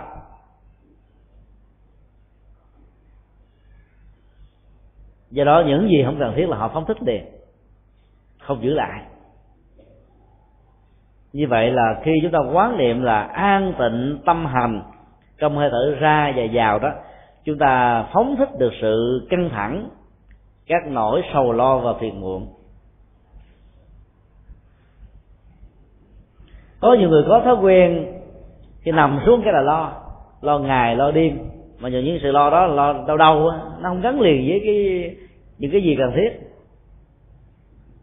Đọc một tờ báo nghe tin rằng là một chiếc xe du lịch từ đây ra đà lạt bị rất đèo. Nếu trong ngày hôm đó có người thân của mình đi, thì người cứ bệnh lo vô cớ đó, trời ơi, không biết chồng tôi có bị rớt đèo. Lo giống như là là chù vậy. là bởi vì mình không có được cái trạng thái an tịnh tâm hành.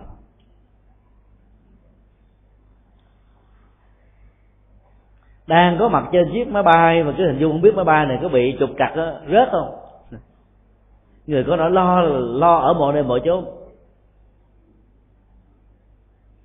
lo hết việc này đến việc kia.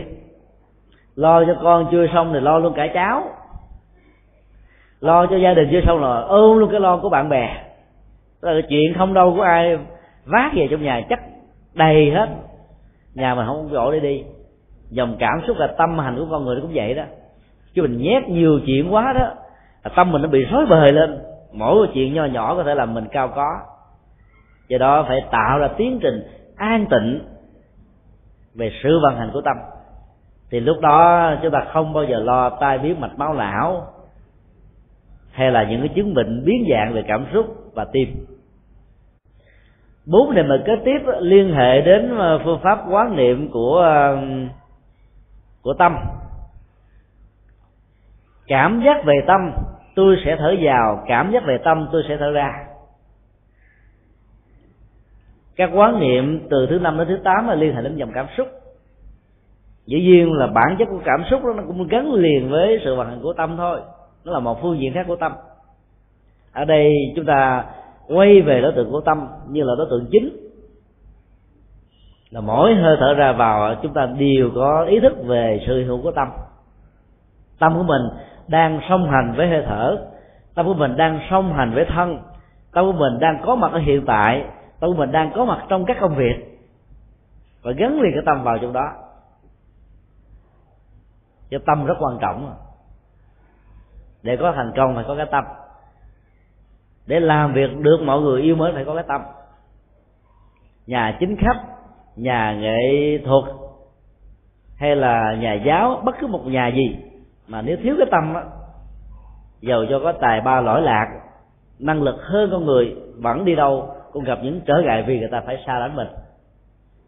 Cho nên, nhờ vận dụng hơi thở ra và vào chúng ta cảm giác về bản chất của cái tâm của mình như thế nào. Nguyễn Du nói rất hay, chữ tâm kia mới bằng ba chữ tài. Vì thiếu cái tâm đó mọi thứ không có cái hồn, không có chất. Bài thơ mà nhân tạo đó, bài thơ đó không có hồn. Nó sẽ có rất nhiều yếu tố gượng gạo. Việc gì cũng vậy. Quán niệm thứ 10 là bằng tâm hăng hoan tôi sẽ thở vô, bằng tâm hăng hoan, tôi sẽ thở ra. Cái cấp độ hăng hoan nó cao hơn cấp độ quan hỷ.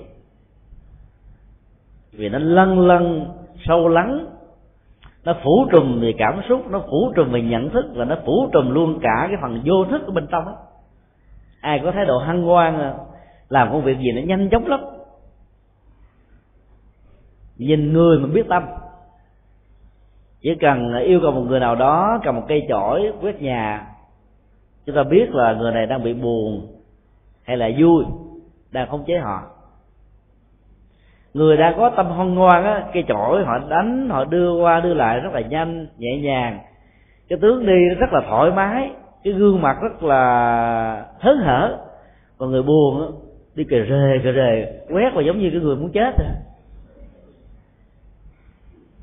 dầu cho nhan sắc có đẹp đi nữa, người ta nhìn người ta cũng không ham.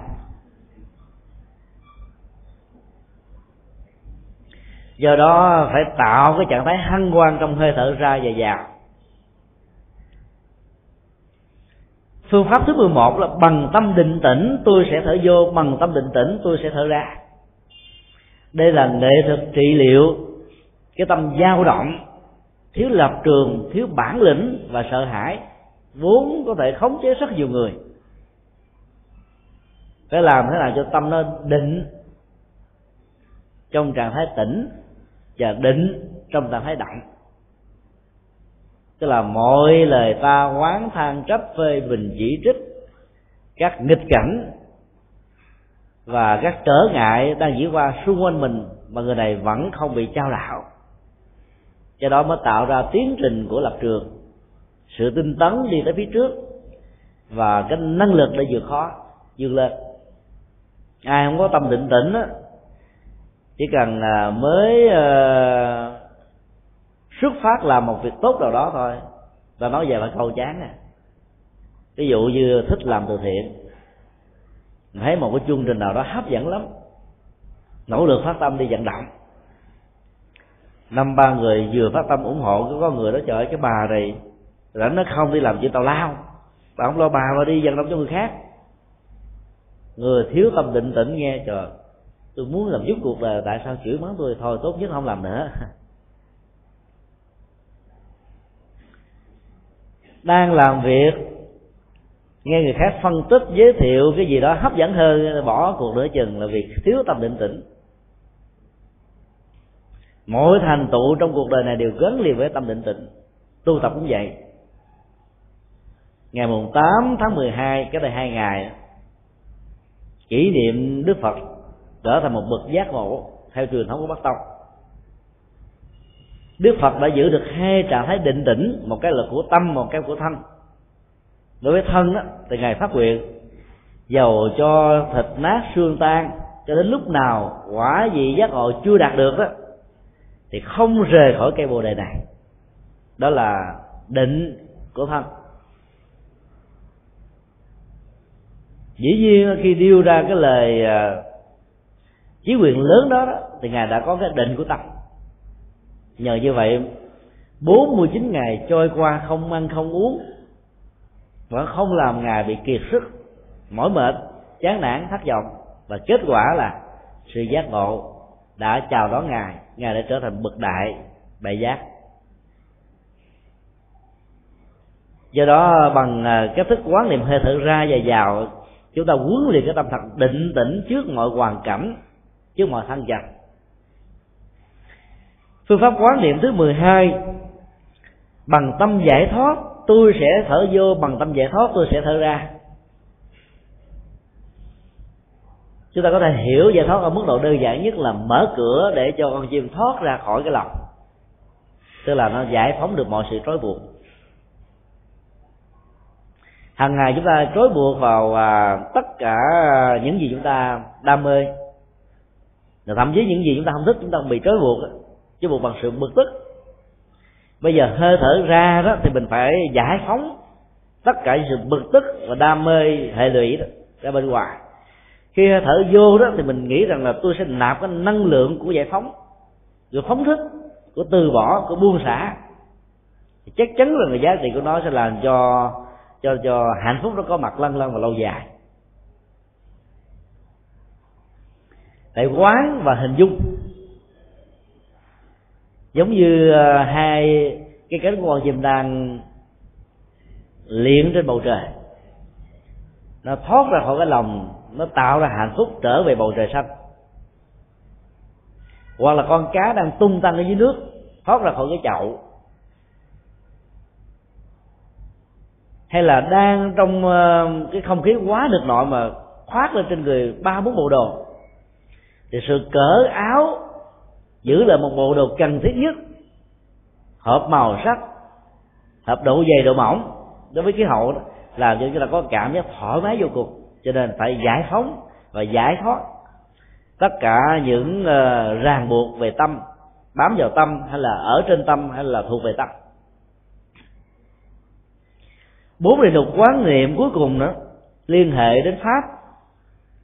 Đầu tiên đức phật dạy là hãy quán niệm vô thường. Trong lúc thở ra và quán niệm vô thường, trong lúc thở vô. Cái đó nó có thể liên hệ đến nhiều nội dung khác, rằng là cái chết có thể diễn ra bất cứ lúc nào. Do đó ráng mà làm phước, ráng mà tu đức, ráng làm những việc có nghĩa sự thành công thất bại nó diễn ra với mình bất cứ lúc nào vì nó là vô thường.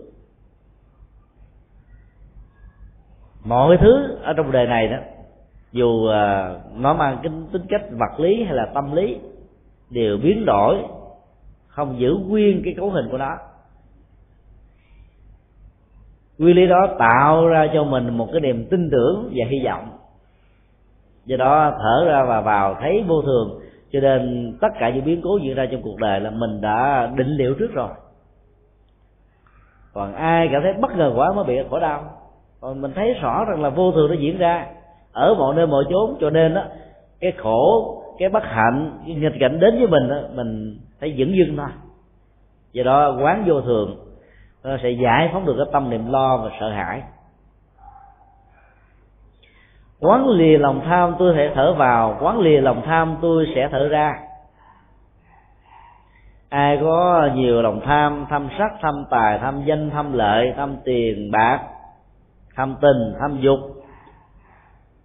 tham những cái không phải của mình, thì cũng phải vận dụng cái hơi thở ra và vào để tống thứ đó đi.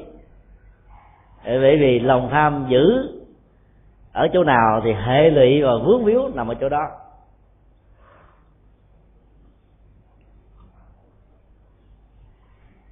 Tham ăn nên thú xa lầy, tham danh lợi nên đắng cay đoạn trường. Tất cả mọi cái bẫy trong cuộc đời đó đều có những cái mồi, kích thích lòng tham. Chủ nghĩa tiêu thụ của phương tây ngày nay qua sự hội nhập và toàn cầu hóa đó làm lớn lòng tham của con người. Trong thời đại này đó, ai biết vận dụng lia lòng tham thì thành công sẽ à, gia tăng vì phương tiện quá đầy đủ. Nhưng ai đó, sử dụng à, các phương tiện vốn có để thỏa mãn lòng tham đó, thì sự vướng víu sẽ nhiều hơn. Do đó à, khoa học hiện đại càng phát triển thì lòng tham con người càng gia tăng. Trước đây đó chỉ có một cái radio là mình hạnh phúc lắm rồi nghe được tin tức ở nhiều nơi trên thế giới. Sau này có thêm cái tivi thấy được hình ảnh, cảm thấy ờ, thoải mái ờ, biến cái tivi trắng đen trở thành tivi màu. Rồi tivi đó gắn liền với cái bộ phận điều khiển từ xa. Thay vì trước đây mình phải đi từ cái giường hay từ cái bàn, cái ghế, bấm cái nút để chuyển đài bây giờ ngồi từ chỗ bấm, bịch bịch bịch. Coi suốt ngày thế nào cũng bị tiểu đường. Nếu không hệ lụy thì cũng bị bệnh tật càng nhiều phương tiện thì lòng tham càng gia tăng. Nhiều khi lòng tham nó gắn liền với ờ, các phương tiện đó mà mình không thấy. Có thêm một phương tiện, một công cụ cho đời sống hạnh phúc, về vật chất đó thì lòng tham được gia tăng. Nghiên cứu ờ, yếu tố tâm lý này đó, các siêu thị đó bài biện ờ, nhiều mặt hàng khác nhau. Về đẹp về hình thức, hấp dẫn về nội dung. Giá trị khuyến mãi nữa do đó vào trong đó mà đi ra không không bị dướng câu khó lắm.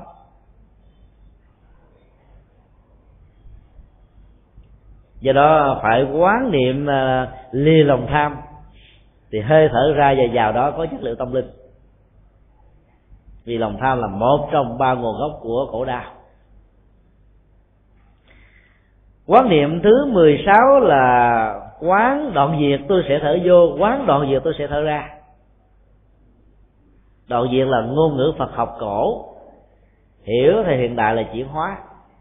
Là trong hơi thở ra và vào đó, mình phải hình dung rằng cái tiến trình chuyển hóa về tâm thức, về nhận thức là dẫn đến sự chấm dứt một cách vĩnh viễn nỗi khổ niềm đau. Phải được thiết lập. Ngôn ngữ Phật học thường dùng những hình ảnh, ấn tượng đoạn diệt chặt đứt, kết thúc, chấm dứt nó nó tạo ra một cái gì đó rất ấn tượng để chúng ta đi một cách là bền bỉ dẫn đến những thành công. Từ chuyển hóa nó thuộc về à, tâm lý học hiện đại. Nó nhẹ nhàng vì nó thôi thay đổi cái cấu trúc thay đổi nội dung. Còn sự chặt đứt đó, nó mới kết thúc thôi. Bẩm bẩm chất là bản chất. Ở trong cái vật được chắc đứt là nếu không được thay và đổi đó nó sẽ được giữ nguyên chuyển hóa nó gồm có hai thứ, thay và đổi. Thay cái là thế, cái a bằng một cái b. Cái b đó nó nó cao hơn cái a, tốt hơn cái a. Thì chúng ta sẽ có được cái giá trị tốt hơn. Thay đổi, thay một con người với một con người thì giá trị nó đơn giản, nhưng ta thay đổi cái cơ cấu bằng một cơ cấu khác, tích cực hơn đó. Mới giải quyết được vấn đề và muốn như vậy chúng ta phải đổi nội dung. Hai nhân sự mà không đổi nội dung cho nhân sự đó, về tầm nhìn, về thái độ, thì đâu cũng vào đấy. Bất quá, anh a khá hơn anh b chút xíu là hết. Sẽ bế tắc trong những nỗ lực đoạn tận khổ đau của con người là chỉ có thai mà không có đổi. Buồn quá, thay vào cái buồn đó bằng một cái ờ, bài nhạc buồn khác, bài nhạc thất tình nó buồn gia tăng lớn hơn tại vì không đổi nội dung. Đang buồn thì phải nghe nhạc vui, nhạc hăng ngoan đang chán đang thất vọng thì phải đến chùa tụng kinh là mọi căng thẳng nó được tan biến. Là chúng ta thay thế môi trường và đổi cái nội dung, từ tiêu cực trở thành cái tích cực. Cho nên muốn chuyển hóa chúng ta phải nhớ cái đổi đó. Nội dung đó là quan trọng. Phương pháp thứ 16 là quán niệm từ bỏ, tôi sẽ thở vô. Quán niệm từ bỏ, tôi sẽ thở ra. Để từ bỏ mà không dẫn đến hận thù đó, chúng ta phải nhớ cái hình ảnh vẫy tay chào. Chia tay với cái gì đó, nhất là nỗi khổ, niềm đau, bất hạnh, bằng cách vẫy tay như vậy thì mình không có hận thù đó. Còn ly dị đó, nó có thể à, kéo theo sau là những sự à, gút mắt. Về sau này, gặp nhau không muốn nhìn nhau ở bên cạnh nhau như là những người xa lạ của nhau. Là bởi vì chúng ta chưa từ bỏ một cách đúng phương pháp. Sự từ bỏ đúng phương pháp là một sự à, giải phóng tâm khỏi một sự ràng buộc và chấp mắt. Như hình ảnh à, của vị đạo sư bà la môn giáo. Từ bỏ vật chất nhưng mà không từ bỏ thái độ bám víu vào những cái còn lại rất ít. Cho nên chấp trước vẫn tiếp tục diễn ra nhà vua từ bỏ vì ông ta có quá đầy đủ, do đó nó không phản ánh được thái độ thật sự. Trong giải phóng những gì thuộc về hệ lụy chấp trước. Trong những lúc chúng ta không có gì cả mà tâm không buồn, trong những lúc có tất cả mà tâm vẫn không hề lụy, đó là thái độ từ bỏ. Chứ từ bỏ không có nghĩa là trong nhà đang có 10 cái ghế, quẳng ra hết ngoài đường, gọi là từ bỏ để đạt được trạng thái vô ngã và vô sở hữu. Tu kiểu đó ai dám theo phật không? Chúng ta vẫn có vẫn sử dụng chúng nhưng mà không để chúng khống chế và biến mình trở thành nô lệ là mình đang làm công việc của sự từ bỏ.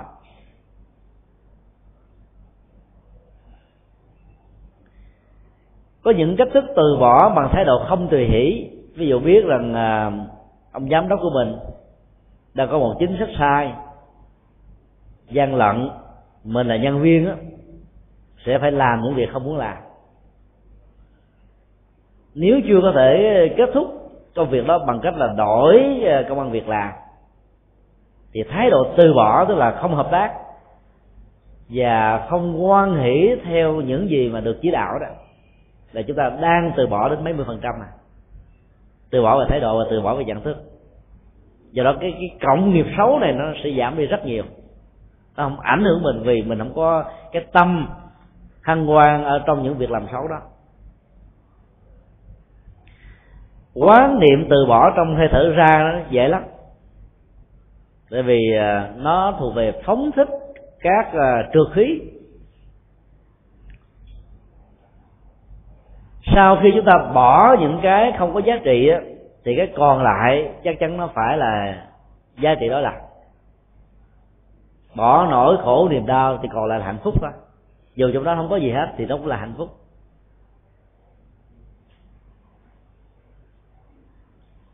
Cho nên bám víu càng nhiều thì khổ đau càng nhiều mà từ bỏ càng nhiều đó thì hạnh phúc càng cao. Mà quan trọng nhất là từ bỏ bằng thái độ sau khi à, trình bày một cách rất vắn tắt về à, 16 pháp quán, niệm hơi thở ra và vào. Với bốn nội dung gắn liền về thân, bốn nội dung gắn liền về cảm xúc, bốn nội dung gắn liền về tâm, bốn nội dung gắn liền với pháp, vô thường, lòng tham và đoạn diệt. Như sự từ bỏ. Sa di lao la la đã trở nên một bậc giác ngộ ở tuổi 18 thông thường đức phật chỉ giảng dạy một ở trong ờ, mấy chục phương pháp được nêu ra trong bài kinh này. Kết quả hành trì đã có rồi. Đây là một trong rất hiếm các bài kinh. Đức phật trình bày các pháp môn quán niệm khác nhau do đó trong lúc thực tập không nhất thiết chúng ta phải cải theo tình tự về thân, họ, tâm và pháp, hay là bao gồm luôn cả từ bi, hỷ, xã, vô thường rồi à, những phương pháp khác nữa như là bất tịnh hoặc là quán tâm như là đất nước lửa gió và hư không. Chúng ta có thể chọn một ở trong các phương pháp này hoặc là hai hay là những thứ cần thiết nhất. Bởi vì có những cái chúng ta đã thành tựu rồi. Chứ là không cần phải vận dụng thêm nó nữa. Ai có lòng tham ái chấp trước nhiều thì chỉ cần quán uh, lìa lòng tham. Quán vô thường dẫn bất tịnh là có thể thành công còn những phương pháp khác không cần. Do đó mình có thể duy trì hơi thở xa và vào gắn liền với ba nội dung đó thôi. Tương tự, nếu ai đó có cái bệnh mất ngủ, thì có thể thay đổi nội dung, giữ lại mấy công thức căn bản, đó là an tịnh, tâm hành, tôi thở ra và vào. Vì cái tâm á, mà được an tịnh rồi đó, cái chất an thành sẽ có mặt mà an thần đó một cách rất là tự nhiên. Giấc ngủ sẽ diễn ra một cách rất là dễ dàng. Hoặc là quý vị có thể giữ phương pháp là à, an tịnh toàn thân tôi thể sở vào an tịnh toàn thân tôi thể thở ra. Thì lúc đó quý vị phải hình dung là toàn thân này cảm thấy thoải mái nhẹ nhàng thư thái. Các nỗi lo rầu phười muộn á không có trong tâm cũng không có trên thân. Thì giấc ngủ sẽ có mặt và quý vị có thể uh, sáng tạo ra phương pháp quán niệm mới gắn liền với hơi thở ra và vào. Khi đẩy trượt khí ra bên ngoài tôi đẩy hết tất cả các nỗi lo. Đẩy hết tất cả những uh, tính toán phiền muộn. Chỉ hít thở một hơi thở thật dài tôi sẽ mang theo sự ngủ an lành và ngon giấc. Cái tâm niệm thầm nhẩm trong đầu thì lệnh điều khiển tự động sẽ được thiết lập. Nó sẽ hoạt dụng một cách rất là tự nhiên. Và giá trị của nó sẽ đạt được một cách là đôi lúc chúng ta không lường được.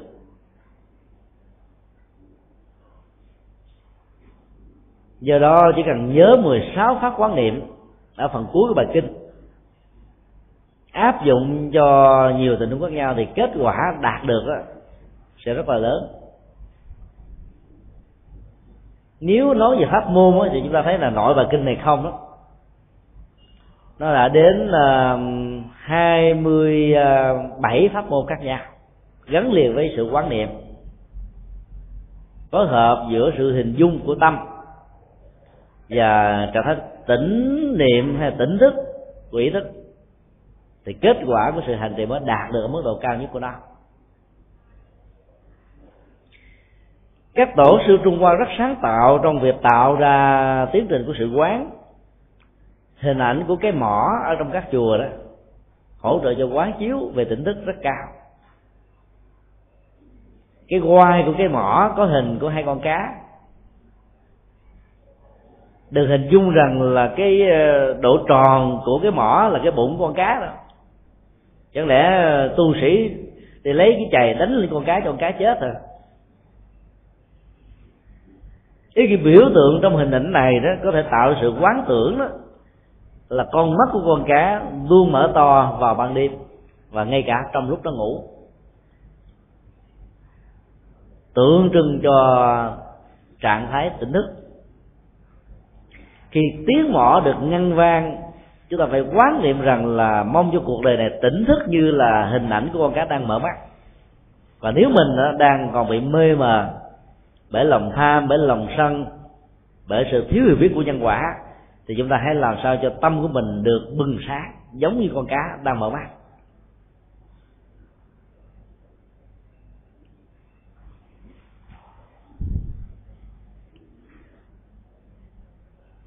Các hình ảnh ờ, trong các ngôi chùa đều tạo ra năng lực quán niệm rất cao. Hình ảnh hoa sen, như là cái bệ đỡ cho đức phật ngồi đứng tạo ra một cái ý niệm rằng là sự thanh tịnh đó sẽ là nâng con người lên khỏi bụng nhơ, của khổ đau. Tức là nó có năng lực hỗ trợ để giải phóng con người khỏi bế tắc mà. Cái cổng của chùa sao không phải là một cửa mà đến ba cửa, gọi là cổng tam quan. Vì nó tạo ra năng lực hình hình dung. Không vô tướng và vô tác. Cửa không vào chùa để buông bỏ mọi nỗi lo bên ngoài. Buông bỏ sự tính toán buông bỏ lòng vị kỷ buông bỏ hết tất cả những cái xấu thì vào trong chùa mới có được lệ lạc. Vô tướng là một trong những nghệ thuật để giúp cho chúng ta có được ờ, sự tùy duyên trong quá thân. Chấp trước trong một tướng trạng đó, thì chúng ta sẽ bám víu vào chủ quyền thức và do đó mất đi tính năng và chức năng. Mèo màu gì không quan trọng quan trọng là cái chức năng bắt buộc.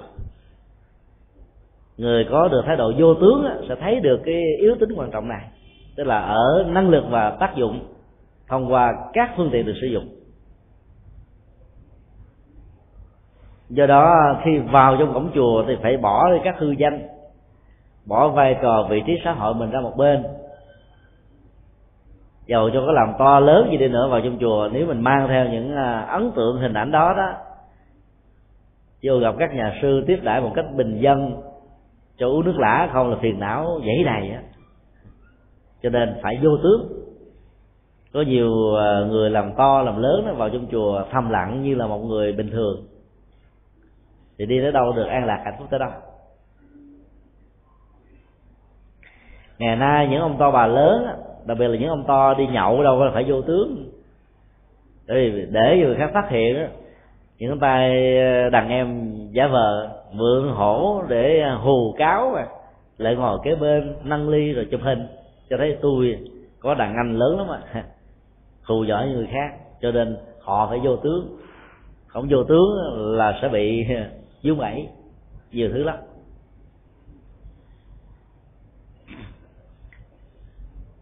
Công an chìm mới là con mới quan trọng. Mới có thể làm được các công việc gián điệp đó, vì họ biết vô tướng. Hình ảnh của cái cánh cửa tượng trưng sự vô tướng nó có giá trị cao hơn nhiều với những thứ chúng ta vừa nêu. Ở chỗ là đừng bám vào bất kỳ một tướng trạng nào. Tâm được như vậy đó hạnh phúc sẽ có mặt. Cửa thứ ba còn gọi là vô nguyện hay là vô tác? Vô nguyện là không có quyền ước không có mong đợi không có hy vọng không có đặt kế hoạch nào viễn vọng. Mà hãy sống một cách rất là thiết thực bằng nhân quả bằng nỗ lực bằng tinh tấn.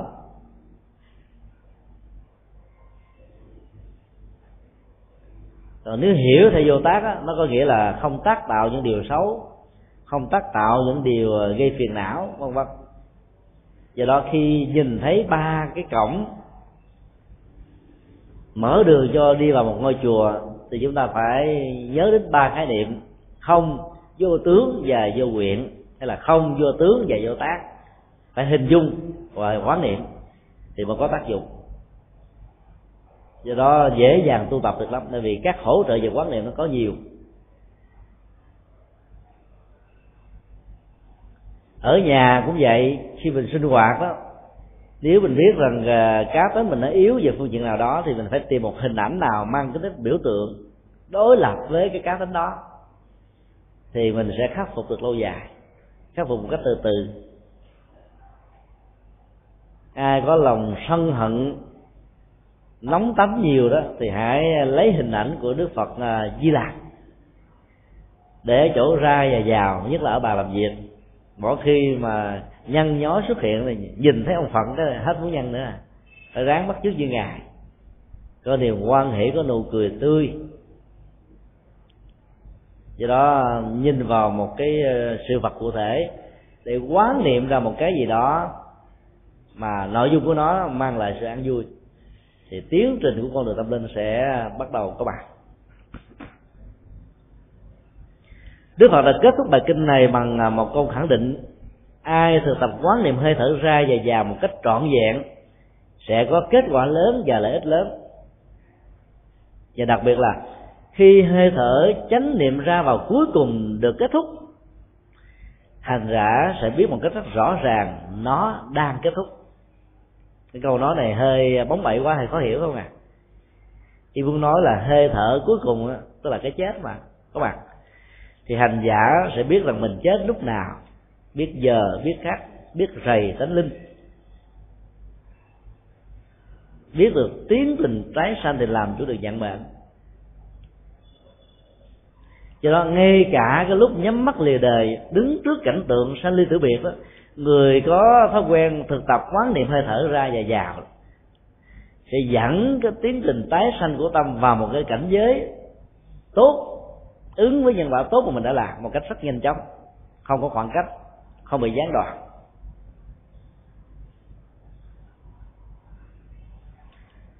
Tu à, mấy mươi năm trong lúc sống và khỏe đó, chỉ để à, mong mỏi cái giờ phút qua đời được diễn ra trong trạng thái sáng suốt.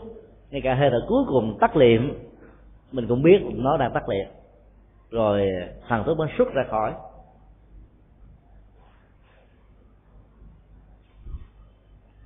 Muốn làm như vậy thì phải có cái tâm lìa tham đoạn diệt quán vô thường mới có thể buông bỏ. Khi tâm mình buông bỏ hết mọi thứ thì nỗi lo không còn nữa ra đi mới nhẹ nhàng và thư thái. Các vị hòa thượng đó,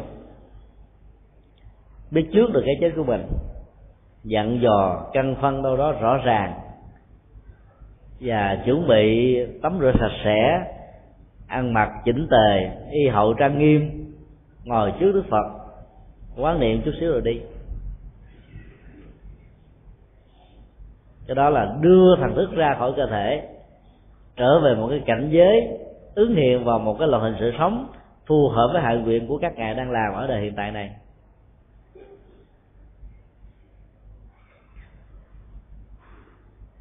Do đó, quán niệm hơi thở không chỉ có giá trị về sức khỏe mà nó còn có giá trị chuyển hóa.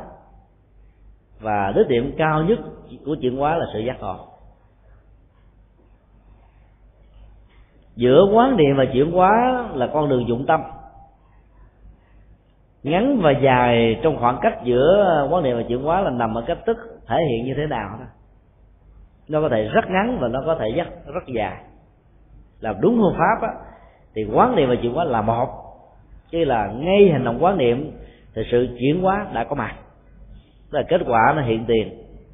Làm tới đâu là có ờ, an vui đến đó. Các phương pháp quán niệm này không phải dành riêng cho những người xuất gia. Mặc dầu đối tượng của bài kinh đó, đức phật nói cho sa di la hầu la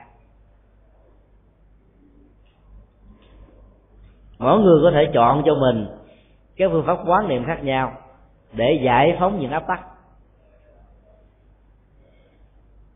Chọn lựa đúng phương pháp và kết quả mới có. Do đó giàu quý vị có tu thiền tu tịnh độ hay tu mật tông mà nếu thiếu phương pháp quán niệm gắn liền với à, 27 điều nội dung được nêu ra trong đây đó, thì sự hỗ trợ dẫn đến kết quả sẽ ít lắm.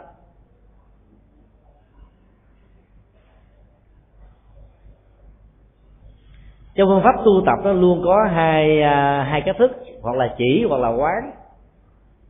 Đến lúc đó chỉ là giai đoạn đầu quán là giai đoạn kết thúc. Chỉ là dừng. Vào trong chùa ngồi tĩnh tọa chúng ta dừng à, sự lăn xăng của thân và các động tác tiêu cực ảnh hưởng xấu đến xã hội và cộng đồng. Không còn nghĩ những ý tưởng xấu nữa thì chúng ta mới dừng những nghiệp ác. Nó hỗ trợ giúp cho mình đạt được định dữ lắm. Nhưng mà phải quán để mình nâng cao giá trị của tâm lên. Thì sự dứt điểm và chuyển hóa này nó mới đến đến đến chốt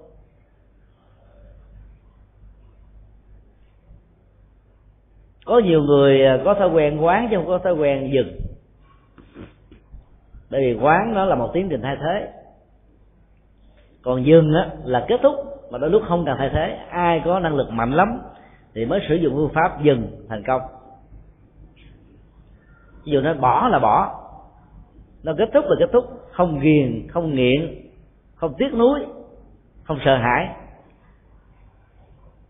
Thiện căn lớn lắm mới có thể dừng những cái xấu được. Câu chuyện uh, Angulimala được Đức Phật độ đó bằng hình ảnh dừng của con dao và hình ảnh dừng của động tác giết của tâm. Đức Phật à, đã dùng thần thông làm cho Angulimala đuổi theo không kịp. Ông ta đã giả vờ bỏ con dao xuống và ngừng lại yêu cầu này sao môn cô đàm chúng ta hãy ngồi trò chuyện với nhau. Tôi đã dừng dao rồi đâu có gì nữa mà ông phải sợ mà phải đi hoài. Đức Phật nói mặc dầu là ông đã dừng ở cái thân là động tác đi của cái chân. Nhưng cái con dao trong tâm của ông vẫn đang tiếp tục chém và giết. Hãy dừng con dao giết hại trong tâm. Cái sự dừng đó mới có thể kết thúc. Và cũng rất may là cái căn tánh của Angulimala rất lớn. Cho nên nghe câu nói của Đức Phật là ông ta giác ngộ liền.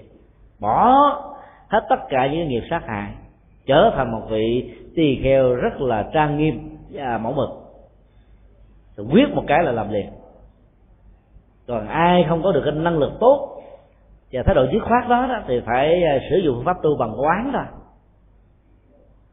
Quán để thay thế. Không có cái nghiện này thì phải có cái ghiền khác.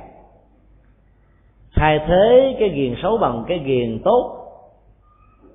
Trước đây có thói quen là ghiền cờ bạc bây giờ thay thế đó bằng thói quen tụng kinh. Dĩ nhiên nó cũng tạo thành cái ghiền. Nhiều phật tử tối mà không tới chùa chịu không nổi. Bước rứt lắm. Là phải đến. Đó là ghiền. Rồi cái ghiền này là hoàn toàn có lợi do đó phương pháp quán niệm nó là trở thành một pháp pháp phổ thông. Ai cũng có thể làm được.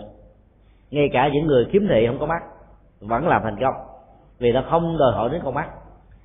Quán là một tiến trình hình dung chỉ cần nghe người khác mô tả là mình có thể hình dung ra được vóc dáng, hình thù và liên tưởng đến những gì mà mình cần. Do đó, nếu gọi phương pháp quán niệm là một pháp môn đó, thì đây là pháp môn phổ thông. Pháp môn có kết quả tức thì, mang lại năng lực chuyển hóa rất cao. Chúng ta còn à, một ít thời gian để à, chia sẻ, có hai à, như là đây là những cái bài bài viết dài quá.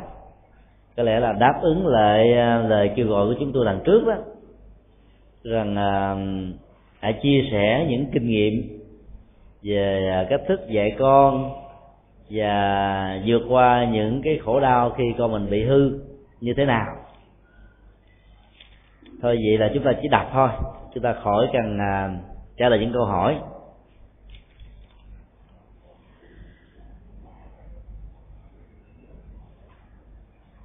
Chúng tôi xin trình bày trường hợp cháu gái 13 tuổi học hành sa sút và những biện pháp khắc phục. Cháu của tôi học lớp 7 theo kết quả học tập kỳ một vừa qua, cháu được xếp loại tiên tiến nhưng thuộc hạng 45 trên 45 tức là đội sổ.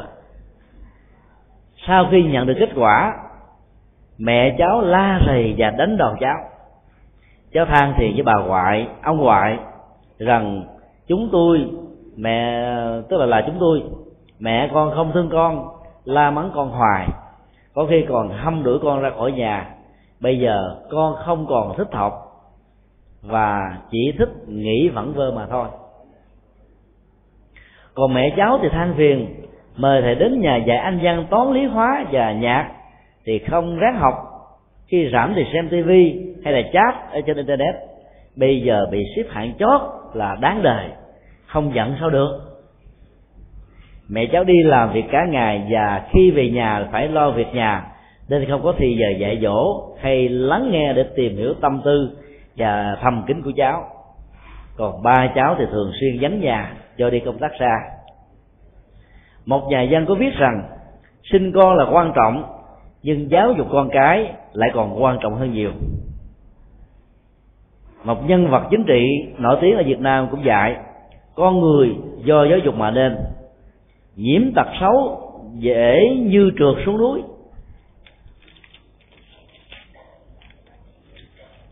Còn rèn luyện nhân cách tốt thì khó như là leo dốc. Hiện nay môi trường xã hội bên ngoài có rất nhiều cám dỗ. Còn cái vế trí óc non nớt rất dễ bị ô nhiễm, nên không được cha mẹ kèm cặp. Dạy dỗ chu đáo thì sẽ bị hư cha mẹ bận lo kế sinh nhai nhiều quá thì ông bà phải thay thế cha mẹ mà lo dùm cho chúng. Dạy dỗ cho con cái đến đây đến chốn.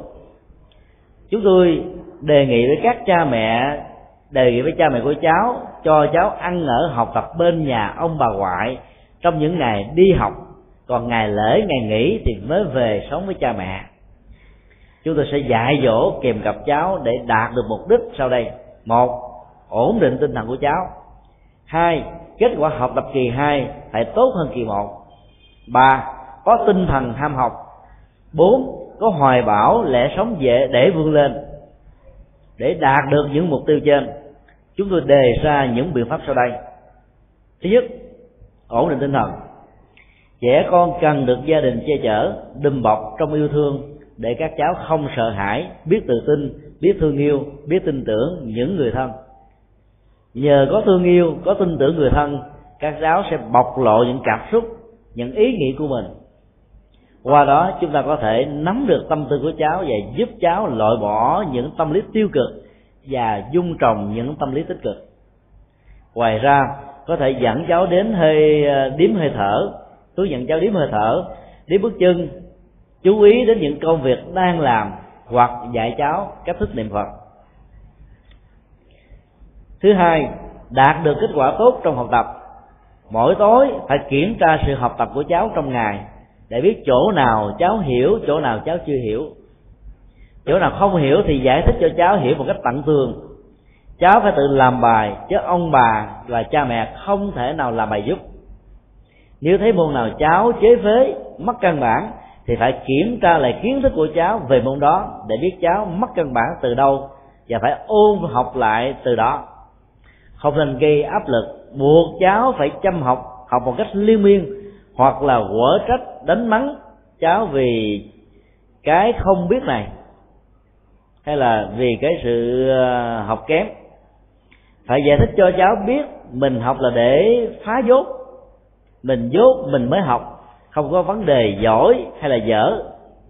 Tạo cho cháu tâm trạng học tập thoải mái, dốt bớt thì sự hiểu biết dần dần sẽ sáng ra thứ ba, gieo trồng và nuôi dưỡng tinh thần ham học.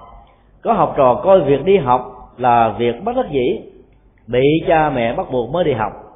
Học với một tâm trạng như vậy thì làm sao học tập trung được? Không thể nào có tinh thần tốt để tiếp thu những điều tốt do thầy cô dạy. Phải thay đổi thay đổi thái độ học tập trên. Phải coi đi học là một niềm vui, vì mỗi ngày học được một cái mới, khám phá ra được những điều lạ từ những bài giảng của thầy ham học thích học thì mới có thể trở thành học trò giỏi trong thời hiện tại và trong tương lai mới trở thành một công dân tốt. Bốn, có hoài bão, có lẽ sống để vươn lên. Nên giải thích cho cháu biết rõ hoài bão lệ sống của thiếu nhi Việt Nam là giúp đời, phụng sự xã hội, xây dựng một nước Việt Nam giàu mạnh để sánh vai cùng với năm châu như lời của những người xưa đã nói. Thiếu nhi Việt Nam, ngay bây giờ, lúc còn trẻ, phải ráng ra sức học tập, rèn luyện đạo đức, rèn luyện sức khỏe để sau này lớn lên trở thành người có tài, có đức, có sức khỏe để thực hiện những hoài bão, lẽ sống và biến chúng trở thành hiện thực.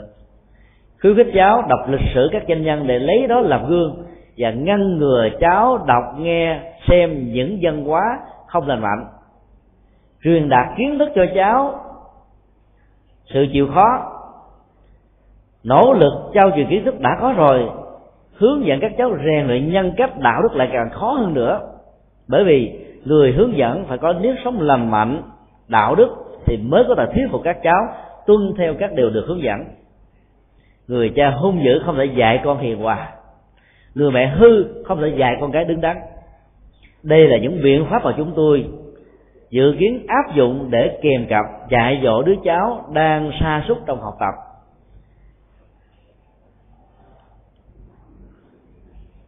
Cái lời chia sẻ tâm sự của phật tử à, chánh tiến là một điều à, rất hay, phát xuất từ à, cái tâm thật sự.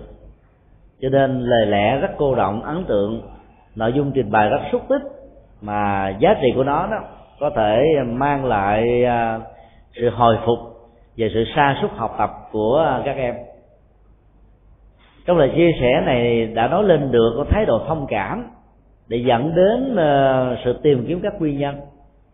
Muốn làm cho con em của mình sa sút về việc học. Có con em á, do vì chậm tiếp thu. Cho nên á, chương trình học nhồi nhét nhiều quá làm cho chúng bị khủng hoảng. Có những em á, đặt nặng về mặc cảm và sĩ diện. Mỗi một khi bị ờ, điểm thấp và bị thầy cô la rầy đó nên không muốn vào lớp. Và do đó tình trạng trốn học bỏ học đó, đã diễn ra. Có các em là thích khuyến tấn bằng những lời khen mà về nhà đó không tìm kiếm được những câu câu đó đó từ sự phát ngôn của cha mẹ của mình dẫn đến tình trạng buồn chán bỏ học. Có những dạy em ham ham chơi cha mẹ thương nuông chiều quá cho nên đã cung cấp nào là internet nào là tivi nào là các trò chơi điện tử nào là các phương tiện nào là tiền bạc, muốn gì được đó. Rồi cuối cùng á đam mê về những thứ này thì con em bỏ học luôn. Ngoài ra nó còn có hàng loạt những tác động tiêu cực của bạn bè. Hoặc là vào trong lớp học á, gặp phải các thầy cô giáo đó, thiếu phương pháp giáo dục. Sử dụng các phương pháp rất là rất là khe khắc dùng lời lẽ rất là, quá là học hành. Cho nên làm cho chúng cảm thấy không thích và không muốn học nữa sự cảm thông mới có thể giúp chúng ta tìm kiếm được nguyên nhân sâu xa của sự sa sút trong học tập của con em mình và từ đó đó chúng ta tìm ra những giải pháp thích hợp. Muốn giải pháp mà cư sự chánh tiến đã chia sẻ ở trong ờ, bài viết này đó, có thể làm tiêu điểm để chúng ta tham khảo. Chúng tôi đề nghị đó, bài này nên được đánh máy ra để phổ biến trên trang web và gửi cho các tờ báo đó, như là mảnh đề tự kể từ cái một cách gián tiếp vì không phải là con ruột của mình là cháu của mình. Chúng tôi tin chắc rằng là giá trị chia sẻ của đó đó có thể giúp được cho một số cha mẹ thương con mà là không có phương pháp để làm cho con được là hạnh phúc và thành công.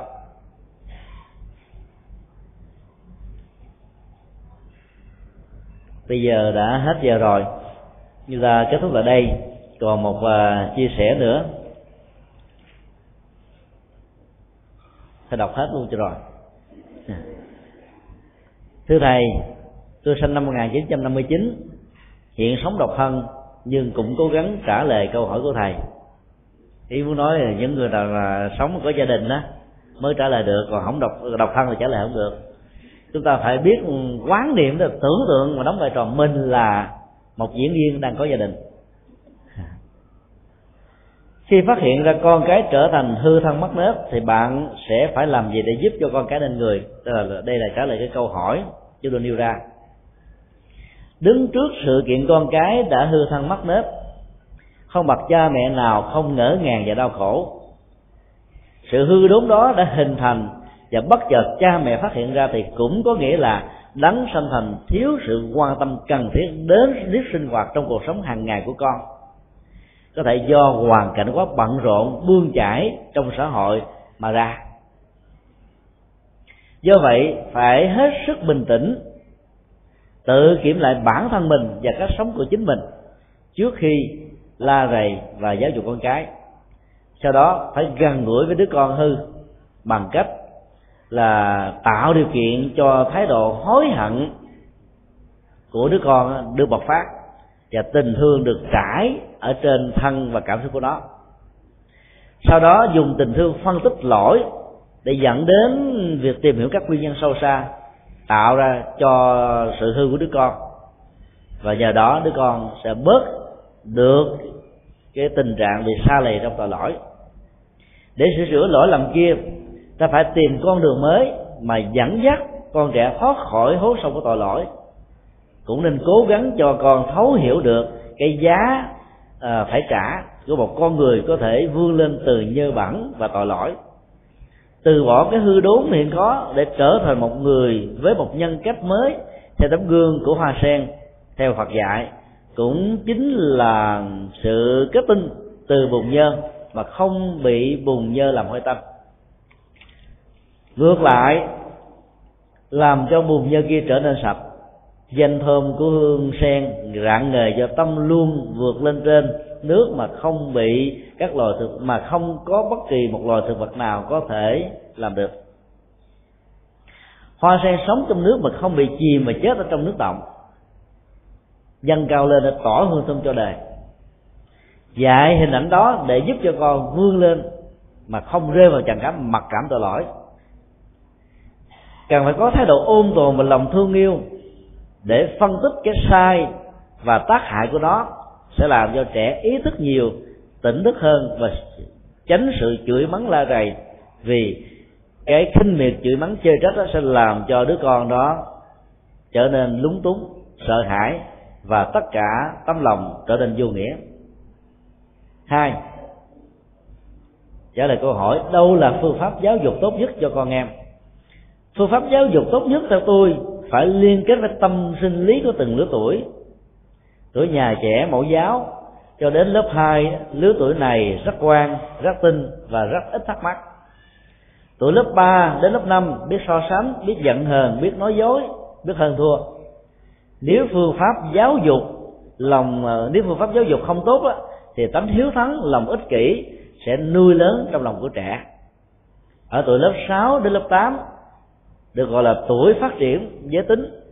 Thế nên tâm sinh lý diễn biến khá phức tạp. Trẻ có thói quen bắt chước và hay thắc mắc và không khéo cái tính muốn nổi bật của trẻ sẽ có những hành động sai lầm vì ngông cuồng, tạo ra những cái nổi tiếng mà cũng có thể tạo ra những cái tài tiếng. Tuổi lớp 9 đến tuổi lớp 12 là lứa tuổi mà trẻ muốn chứng minh mình là người lớn không thích ai nhìn ngó vào nếp sống riêng của mình. Không thích ai la rầy. Tuổi này là tuổi ước mơ riêng và hay giấu kín những thứ ở trong lòng. Cho nên phương pháp giáo dục cần răng đe, roi vọt khi mà trẻ còn nhỏ, hay là khi mà lời la rầy không còn có kết quả, nhưng cũng đừng biết thị trẻ bằng những từ quá đáng. Chúng ta phải giải thích đúng và sai. Khi dùng đòn roi thì phải đánh nơi cần đánh tránh đánh trẻ ở những chỗ không nên đánh. Và kỳ nhất là nắm tóc, đánh vào đầu. Ở tôi vậy thì thì trưởng thành, do đó phương pháp giáo dục cần tế nhị, thể hiện sự tôn trọng cái riêng của trẻ nhưng không thả cho trẻ, quá tự do để trẻ trở nên hư đốn trong những hành động quá đáng của tự do. Trả lời câu hỏi khác, làm thế nào để cho con trở nên hiếu thảo? Theo tôi ở bậc tiểu học thì biết phân lời cha mẹ là hiếu thảo, biết lễ phép với người lớn, chăm lo học hành là hiếu thảo. Ở bậc trung học thì ngoài việc chăm lo, phụ giúp giúp đỡ gia đình như là làm việc nhà thay thế công việc trong các công việc là hiếu thảo. Khi trưởng thành, có sự nghiệp thì ngoài việc phụng dưỡng, quan tâm, chăm sóc cha mẹ, người con hiếu thảo phải còn, phải là người con biết rèn luyện đạo đức, sống cuộc đời trong sạch luôn tinh tấn trong hướng thiện mới là người hiếu thảo một cách trọn vẹn. Cái ý tưởng ờ, đơn giản và ngắn của đó đó, nó phát xuất từ những cái tâm niệm của một người muốn cho thế hệ con em đó được thành công. Sự trẻ đó, nó có những giá trị riêng và có những giá trị chung. Có những điều chúng ta có thể đúc kết